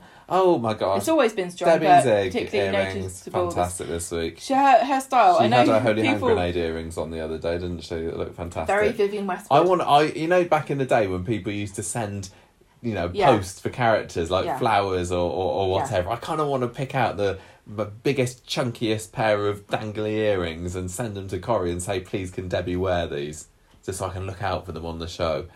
Um, I think, I think probably it is. I think I'm going to go for yeah, I, Debbie with I think character Debbie of the definitely. week. She's one of the most interesting Yeah. people. Um, there, uh, as for score, um, uh, uh, like I said, the, oh, the it's pretty Peter and- tired. We had we had a bit of a, a seizure today, didn't we? We, we had the, the seizure was good. Today, today's episode was the strongest one for me. Like had I said earlier, some of the Peter and Carla stuff did leave me cold earlier in the week. Talking about it, it actually felt it was quite good, really. But I want to know. felt- yeah. I just want to quickly ask if you're if you're from a different country where funny means something different or doesn't mean anything at all. I don't think there is a country where funny isn't funny. when you listen to it, do you think um, France, I think that funny is a perfectly normal name. is it I think it is. right? So when you listen to it, do you go to yourself? They're saying bum, ha ha ha, or do you go ha? In, in England, that means that means vagina. Um, That's what I want to know. what what's my score? What's my score? Um, I'm going to say that this was a It's a four. better than you reckon a four. I'm gonna I'm gonna go less. I'm gonna say three and a half bags of gammy leg flavoured crisps out of five for this week for me. Mine is four D- DS doodahs. Four DSD does for Gemma. Lovely. Oh God, can you believe that we've? This is why it's nearly three hours long because we've spoken about addiction, alcoholism, suicide, racism, Racism. and homophobia, and the depiction of lesbian This characters in Coronation Street, and and internet um, fan base bases. This is like the most controversial episode that we've ever done. This is like if people don't complain about this, then I can say anything. Let's move on and do some news. Right, time for the news. Wasn't that long street talk? I don't know. I don't know why that ended up going so long this week. All the issues, but, but luckily, I hate talking about issues. so Gemma's much. worried that people are going to write in and complain. I always get stick, and you never do. That's because I'm just an idiot, and people just say, "Don't, don't kick the stupid dog. He doesn't know what he's Oh, talking no. about. Just a doofus." It's fine. I just, I just go along with whatever. I just apologise. Let's It's do. It's good that you've got opinions. let's do Um, Malcolm. He- let's talk about oh, Mal- Malcolm Hebden. Malcolm really sad news. Yeah, this was about a week ago that we heard about this, and it actually broke um, midway through us recording last week's podcast, and it missed the news section of it, didn't Yeah. we? Although we mi- mentioned it later on in the podcast, or earlier or whatever, uh, because we recorded out of order. But we're actually recording in order today, which means it's ooh, half past twelve as we're recording this. But yes, Malcolm Hebden has sadly retired. I say sad, but I mean I say good on him. He had his he had his heart attack a couple of years ago, didn't he? And he's been um, he's had a couple of brief appearances on Coronation Street since. There was the Stillwaters story um, early last year. Then he was back for the VE Day. He's he's been on and off, and it's been lovely seeing Norris back again. Mm-hmm. But um, the way that they left it with him running Stillwaters Pretty um, satisfying ending. committee. At least, at least he has an ending rather than yeah. I'm going to It felt right. It whatever. felt it felt right. Or, or just yeah, I'm just gonna visit Emily. I'll be back. Yeah. But then he never actually is. I mean, I feel yeah, he he has got a quite fitting send off to Read be honest. the quote. I absolutely adored playing Norris, and I was pleased to be able to return briefly after my operation. Says Malcolm. It took a great deal of courage to make the decision to retire, but I had come to realise that although the mind was willing, the body was not so much. And I spoke- hope. Oh, I just want. I just want him to know that he did enough. Like I don't want him to ever think that um he didn't like he bowed out and Yeah, he did he let, down. let people down? No way. Norris Cole was on the show for many years and entertained us so much.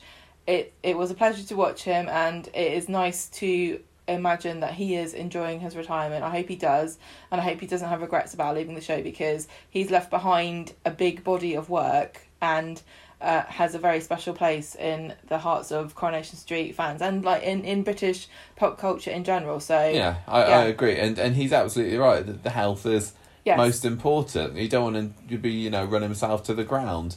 Um, I mean, uh, we- we've also got a quote here from an ITV spokesperson who said Malcolm made the decision to retire and leave the show during the summer of 2020 for health reasons. While Malcolm enjoys his retirement at home, Norris will reside at Stillwaters off screen and will continue to be referenced in scripts. That's great. And as long as we've still got Rita there, Norris is going to get mentioned. I can't imagine that he's going to be name dropped, you know, every other week or anything like that. But um, he's still, yeah, there living it up with uh, with Making all the rules. Frida and Claudia And when she's not on her cruise. if you're listening to this going, well, this is a bit weird, how come they're not doing a bigger deal about the fact that Norris isn't in it anymore? Why aren't they doing a profile or like a special section?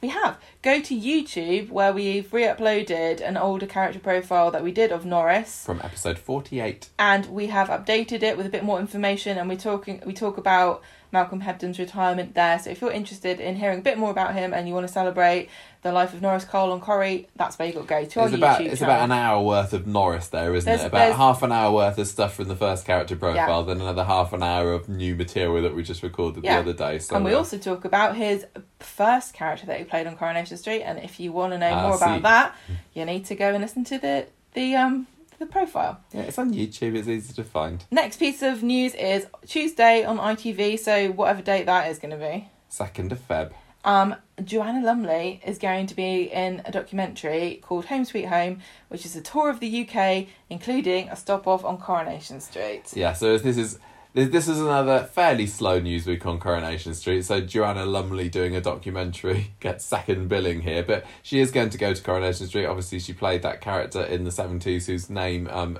eludes me at the moment. I think her name was Fanny Winifred Page.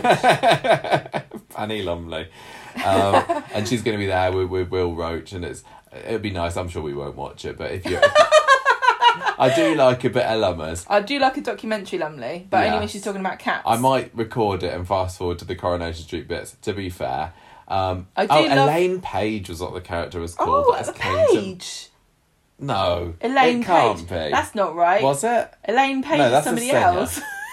And I, you look it up. I'm going to tell everybody about Faye Brooks. no, Brooks. I was just gonna say. Um, Okay, you haven't. Faye Brooks came top of the leaderboard in Doi uh, this last week. Dancing on Ice. She skated to Lover by Taylor Swift and she got 7.5888 and she had she apparently um oh she got in trouble about something on Um, well, Instagram. yeah, yeah. She she posted some some. Oh, look at me with my products that I've got. I'm going to use them when I'm on Dancing on Ice or something like that. I don't Yeah. know. I didn't see this because it's been deleted since. But um, ITV don't like um, their name being the the name of Dancing on Ice being used alongside.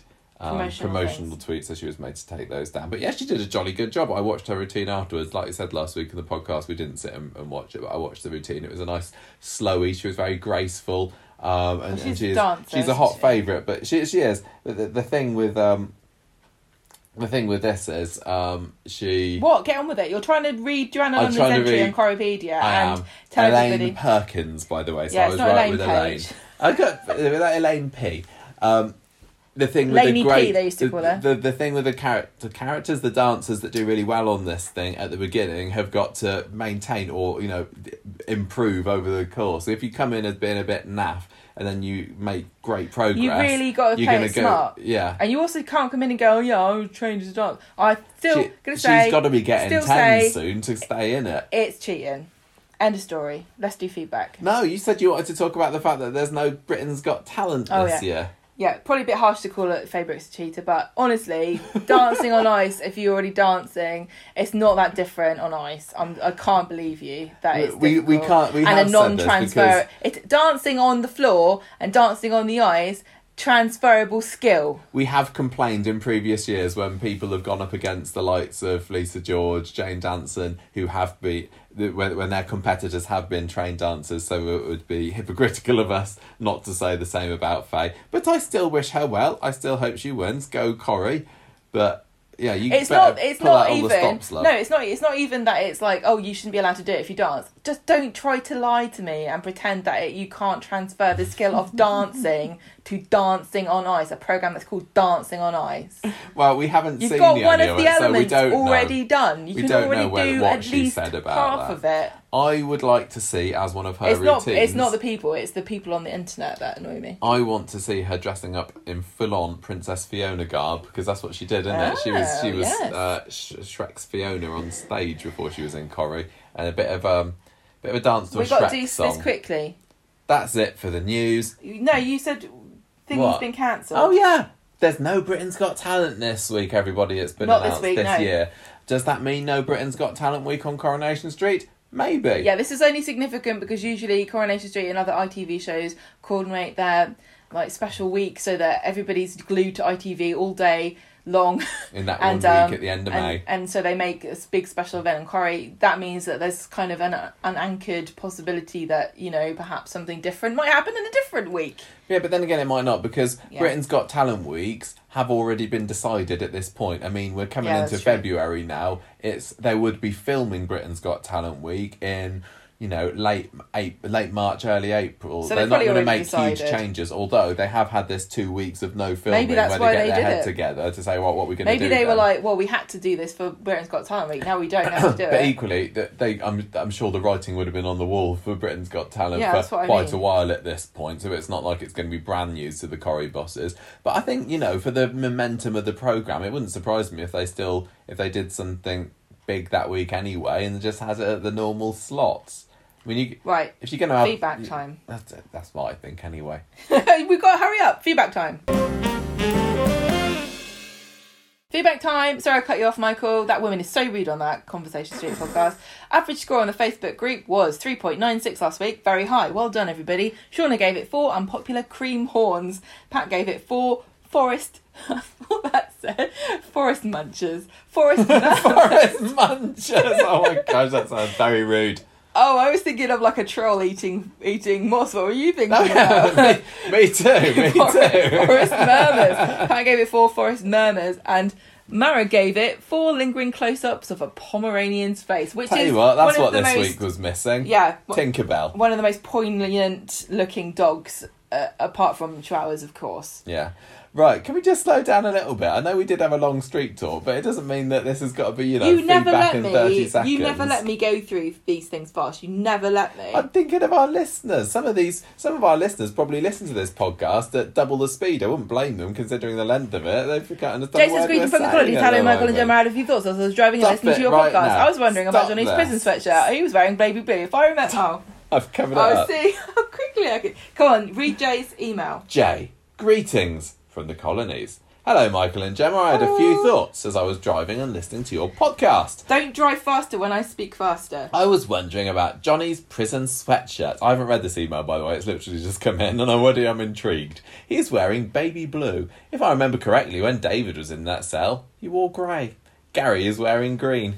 Are they colour coded for their crimes? No. So is black really, really bad. I don't think you're And allowed. Johnny's baby blue is for lesser crimes. No. He doesn't look good in light blue. He should maybe Oh. shank someone and get moved to a I better colour. I do like the energy of of working I think your that's way a up. fantastic idea. It's like the belts in karate, is it? Yeah, Yeah. no.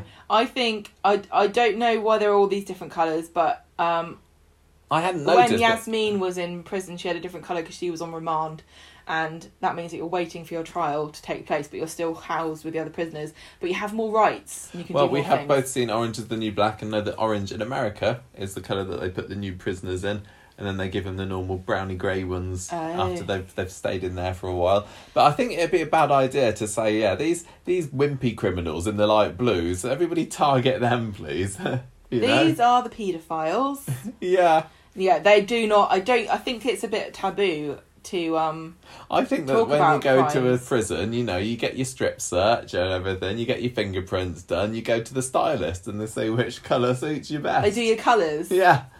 Okay, no, that's not what happens. And also, just to be clear, um, prisoners like the p- paedophiles and other vulnerable prisoners um, will be housed in a completely different section, and and um, sometimes prisoners get put into that section for reasons other than sexual crimes against children, and they actually really object to it because they don't want to be put into the same section because then they get targeted Mm. we, we were told brush. about this when we went on the prison tour of the Oh, yeah. prison that they filmed the prison riots that David was involved in in Coronation Street, which is in Shrewsbury, and the the prison guard tours there are really really good because they'll tell you lots of stuff about how prisons actually work.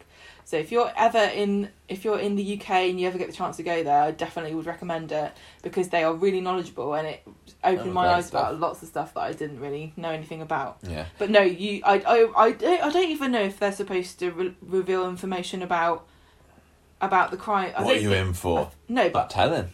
officially, I don't think they're supposed to say. But I don't know. I think I so, I think they can work it out, Mm. can't they? You look like a paedophile.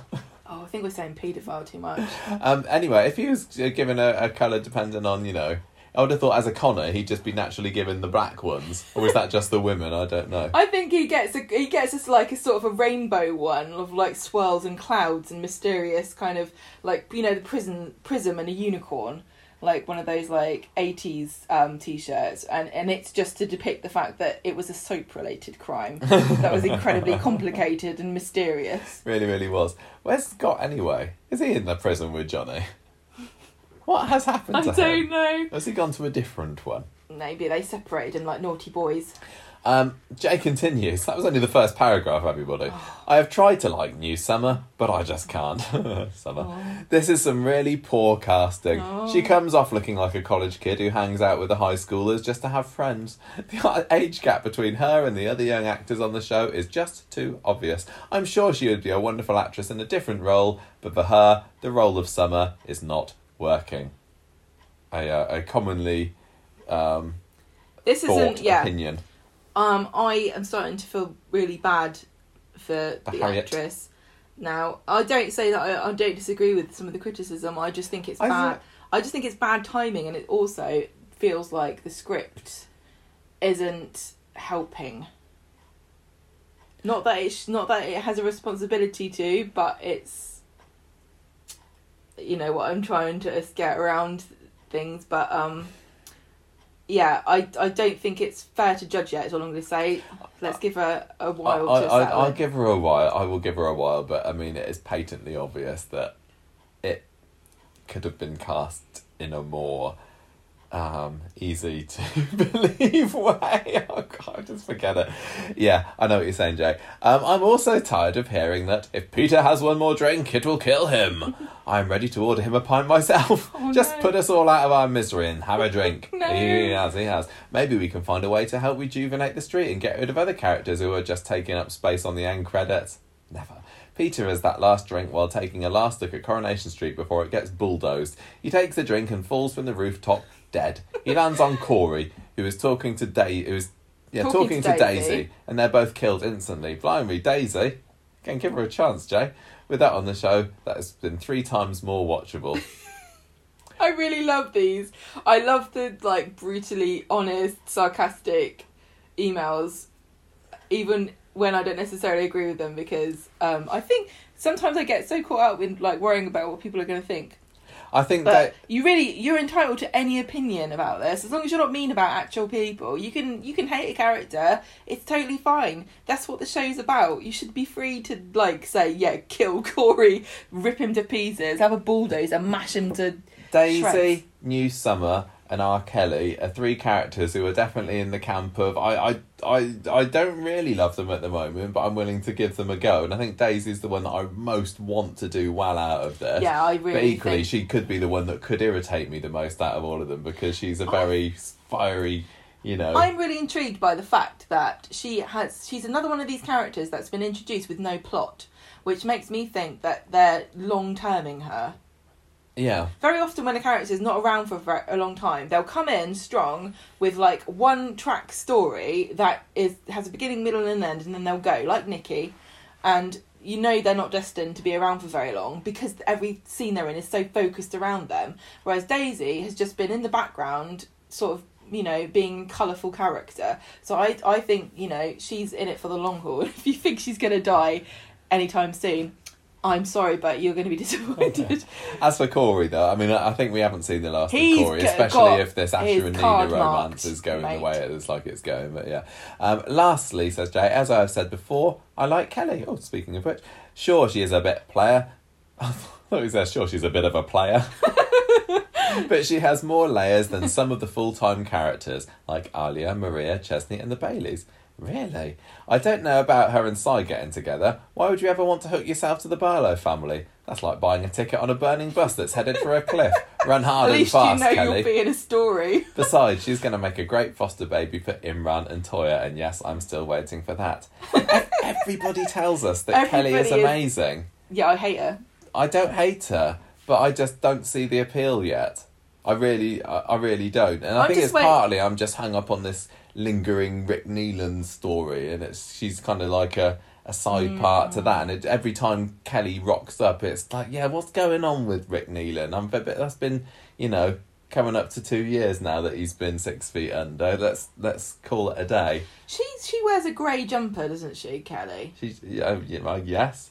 So every time I see her, like glossy hair, really well presented, very pretty, very skinny, mean girl, good, lots of makeup, nice accessories, I get super triggered and I'm just waiting for her to bully me. And I think that's why I don't like her because I used to get picked on by girls like her at school. Maybe, maybe that's what Yeah, it is. yeah.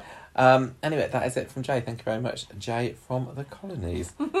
Nancy. Nancy says, best parts of the week for me were Ray being thrown onto the street from the van, Abby recording and exposing Ray, Faye's confession and then telling Adam, Gail moving in with Nick, Sally calling Tim Senor Muppet, hmm. Jasmine telling Ray to jog on, Elaine having a rescue dog that's a Pomeranian, Aggie's reaction to seeing Grace and Michael together when she got home from work, Emma and the Rovers, and the character of the week is Abby. I give this week's episodes four and a half Cocoa Puffs out of five. Nice, succinct list of success from last week's oh, episode. Oh, yeah. I very much agree. It was an awesome week of Corrie last I week. think oh, Tinkerbell- Abby was so amazing last week Why didn't I give Tinkerbell character of the week?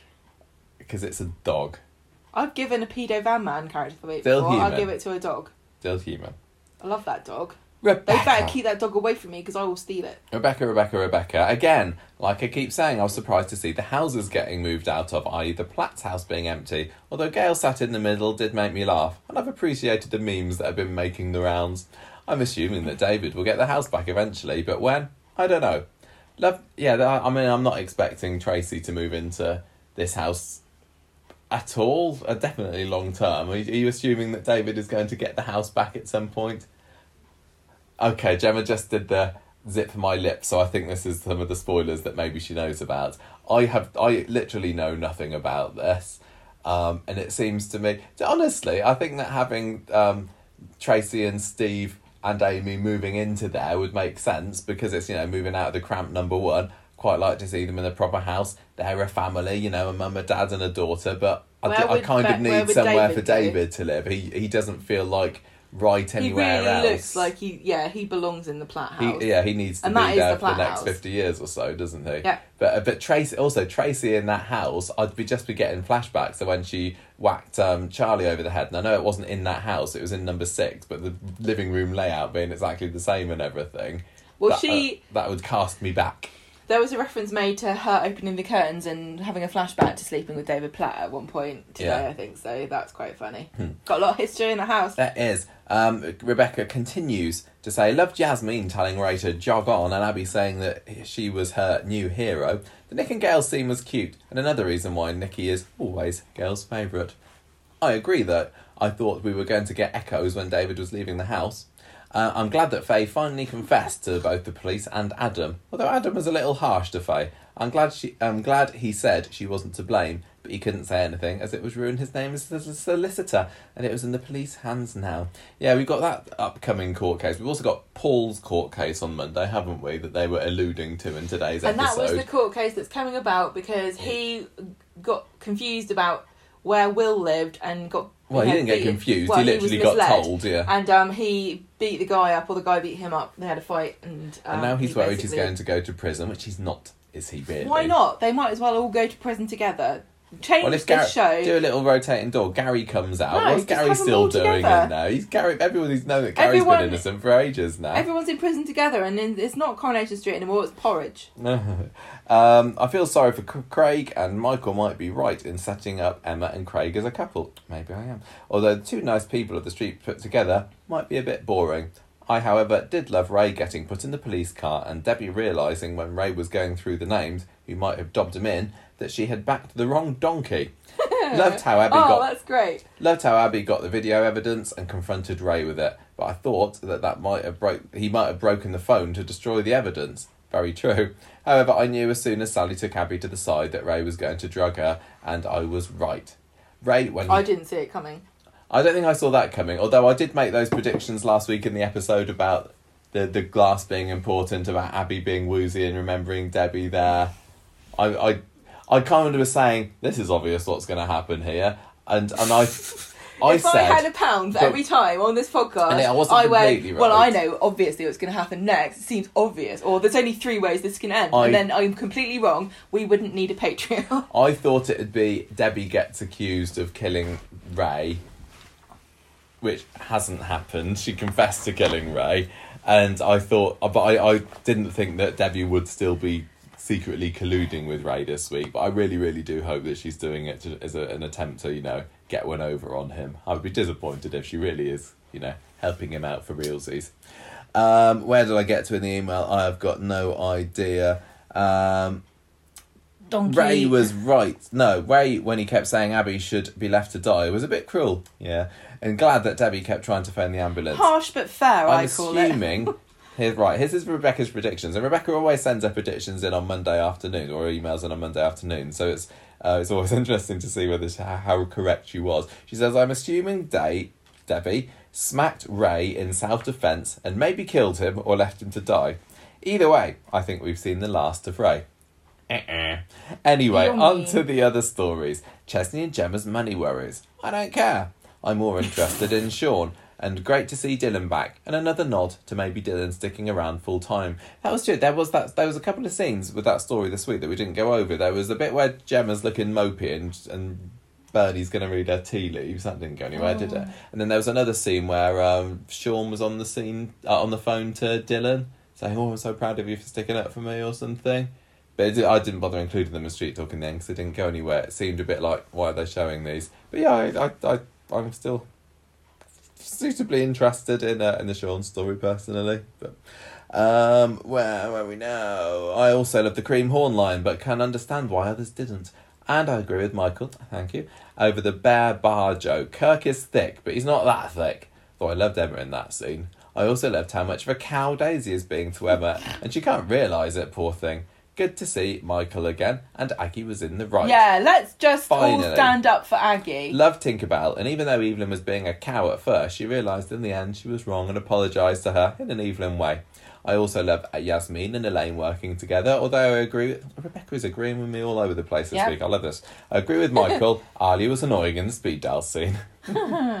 Character of the week is who else? Abby, and I give it four jog on rays out of five. Everybody super loved Yasmin telling Ray to jog on. I think that was a big takeaway from last week's. yeah, takeaway in the takeaway. Yep. We didn't have any Yasmin this week, did we?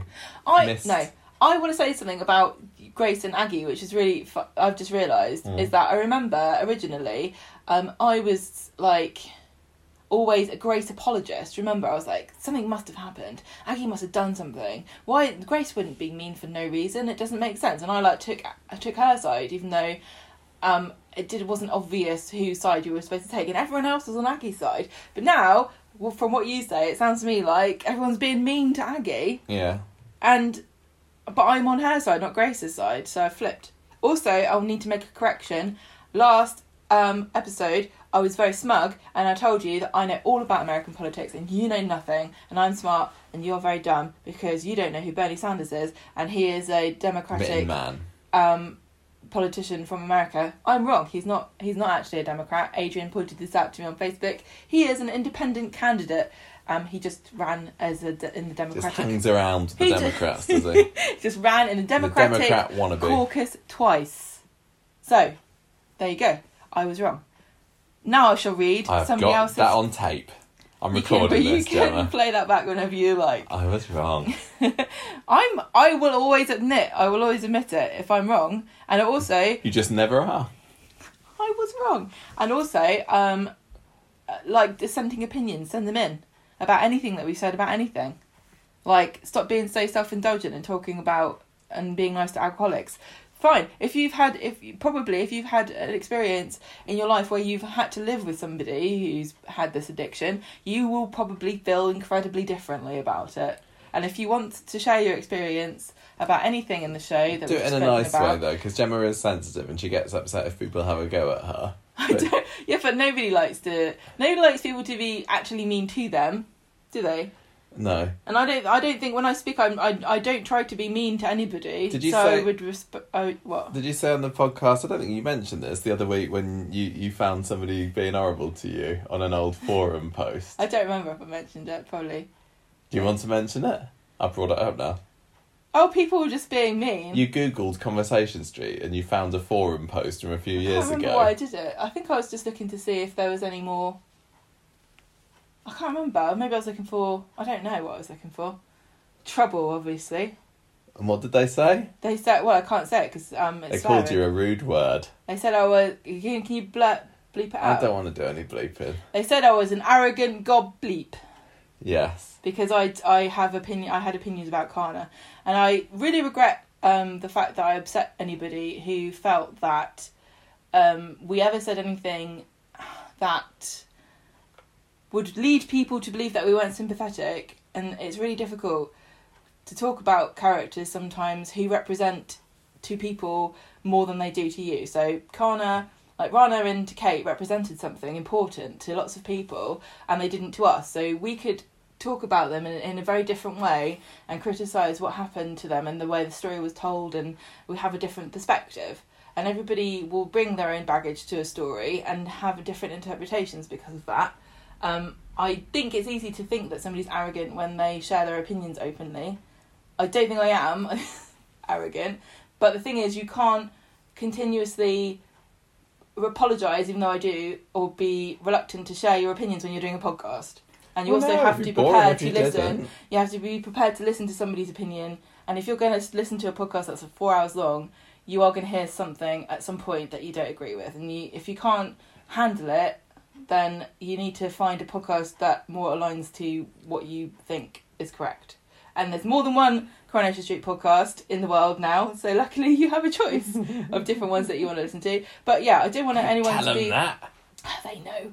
I don't want anyone to be upset. I really, really don't. And I think that also sometimes people put too much weight on what other people's opinions are. No, I'm not hurting anybody by saying the stuff that I'm saying. I don't have the power to make anyone's life bad by having opinions about stuff. So really, it shouldn't be that important. That's all. Yeah. yeah, yeah, yeah. But it did. It did upset me. But I, I, I want to know what people think. Just, yeah, just be respectful. better to get some feedback than none. No, I prefer not. Right. No, personal feedback. Per- feedback about the show I want to hear more of. Yeah. And so, luckily, we've got one more, which is from Fangirl Overload 123, who said, Wednesday's episode, wow, that was phenomenal. Brilliantly acted. Not gonna lie, I live for Gail and Eileen slanging matches. Also, the Corrie fandom showed just how immature we are when Gail talked about her fanny. even Can't we- even say it look, with a straight face. we were like, oh no, this is not funny, this is juvenile. But even I went on there and did a couple of funny gifs. Well, I know. Yeah, uh, like I said, I'm not saying that we didn't have a giggle about it, but I still kind of roll my eyes and, and I hold ho- Corrie to a Yeah, higher but standard. you know, can I just say, you are the person who has the least uh, um, ammunition to talk to anybody about cringy. Oh, I know. No, I because you love silly no, because you love Reg Holdsworth. I'm sitting watching him, and he's just the most ridiculous. Gemma is loving Reg Holdsworth, everybody. I love we watched the him. waterbed episode today. Can- Gemma, was that not Corrie Gold? But I'm like, it's like watching. It's It like is- watching the most repulsive creature. It is so creepy, but he is hilarious. And Sherrie Hewson, wonderful as Maureen, and when she was getting a bit squiffy, and the whole bit when um when David and Merritt burst in and and Maureen's like screaming her head off all over the place. It was brilliant, absolutely hilarious. It is And- toe curling. and like I said, I've said I said when we did our Patreon episode about top five Corrie characters. Literally every every second that Reg Holdsworth is on screen, he is putting on a comedy performance, and you, he's a character that you can't just listen to. You got to watch him because his face and it's oh, it's he licks weird. his lips it's- and, he he does. He li- weird faces. He does. He's, And he like pervs and he does his like finger waggling and it's so so wrong, but I just love him, and and you are that you're you're No. giggling at him as well. I, I know it's a bit of I'm uncomfortable watching him, but I know it also is uncomfortable to watch him knowing what some of the things he got up to. Oh, I know, I know, Problematic is not doesn't even cover it. but I'm not thinking about Ken Morley, and I know you can't separate them really, but oh um, my god! Well, the separation of art and artist is the biggest I controversy of our time, isn't it? Reg Holdsworth. He has made me laugh more than so many, well, almost any other Coronation Street character. To avoid future no apologies. problematic discussions on this podcast, our official stance is separate the two. Separate the two.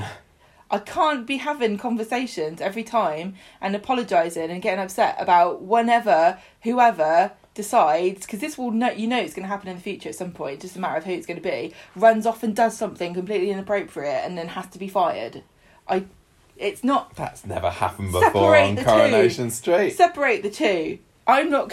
I'm not going to deal with this again. Anyway, we really interrupted Fangirl Overload One Two Three was telling us Oh yeah. she had told us that she liked the fanny. no, she did. She said that we um We all found very, the fanny we- funny. She also said that Peter was pun- punching Ken. Wow, that was unexpected. I agree. You don't because you saw the I tweet. saw it about you know two minutes. I also liked how they mentioned Val. I also loved Aggie and the A- Aggie and Grace rivalry. It kind of reminds me of Gail and Ivy. Ah, that's what you said. Oh then. yeah, I said that. Are we supposed to be on Debbie's side or not? Will she have a sudden bout of conscience and turn Ray in at the last minute? Character of the week is Gail, and I give it three and a half missing Rays who were murdered, but not actually murdered, just hiding in a hotel room. Out of five. No. I thought yeah, me and Fangirl Overload One Two Three's opinions aligned quite a bit this week, didn't we? I honestly think that a lot of the time we get uh, feedback which really just agrees with everything we say because the people that don't agree with what we say don't listen to the whole thing because they get so annoyed they turn it off. Yeah. Oh, excuse me, that was just a bit of a yawn because we are now Boring at ten past you. one. I'm not. Yeah, no, no, no. this it's- must have been the most annoying podcast to listen to. I no. I think people would like hate this, this week. podcast this week. Right, before we go, I would like to say ta very much love to Jess Carrier, who is our latest Patreon patron who just joined up today. Thank you very much. Um, and if you would like to also join the ranks of Patreon, by all means do go to convers- uh, go to patreon.com slash conversation street and sign up. Alternatively, you could in- enter our Patreon competition, which we talked about way back at the beginning of the show, so you can rewind back if you want to hear those details again. But it's just a little reminder now you've reached the end of this and you're thinking, oh, what shall I do now? Go and enter the competition. Conversation just say an amount of thing? time. You might win. You might win uh, the top tier stuff. It's great. Enter it. Go on. Nothing to lose. You've got until the 19th of February. We have, but don't leave it too late. Otherwise, Um, we're going to start getting panicky. Um, thank you for your time. I I understand that it's precious, and we are glad that you spend it with us. We hope that you enjoy the show. And I hope that you what I just haven't mentioned the bonus podcast this week. We did a character profile of Geoff. You really enjoyed recording that. You told me, oh, we both enjoyed it. But you, It- we finished recording it last really night, long. and you were like, "Yeah, that was good." We had a good old discussion about the Great Magnifico, didn't we? It was quite magnificent. So, um, if you'd like to relive his best and worst moments on Corrie, get yourself over and download that too. That's my plug. and sorry. Look, stop it. It's twice two podcasts in a week. You felt like really guilty afterwards. How many people Well, wrote it- to us this week and said, "Oh, Gemma, rah, rah, rah," last week"? I know, I know. it- It's people- my it's my it's- it's my it's not- personal problem that I shouldn't share with people and make and and yeah. I know I need to get over myself. Don't make people feel guilty for being What? angry at you today. Feel free to be mad at me. Just don't tell her. You make her sad. Oh, what? Don't review us on one star on iTunes. Oh no! mean. Delete all of this. Right. Um, that is it. We are going to be back next week. I've got to get up in the morning and stick a cotton swab up my nose and down my throat. So, hooray, oh, can look you wait till to I that. wake up? I want to see you doing it. I've uh, um, no, because I've got to do it in the morning, Oh, and it's you? Saturday. Yeah, I don't get up. You don't get up in the mornings. on Saturday, no. Um, so Right, goodbye. shut up then. Goodbye, everybody. The music for this episode came from podcast themes. Don't sign my, my sponsor thing. Not sponsor. Um, what do I even do Credit. this for? It's been like Podcast eight and a half years. I don't even know why I'm com. saying it. Thank you. You are a wonderful person. You get made some lovely music for us. no, thank you for much. listening. You wonderful Oh, person. yeah, you're quite good too. Bye.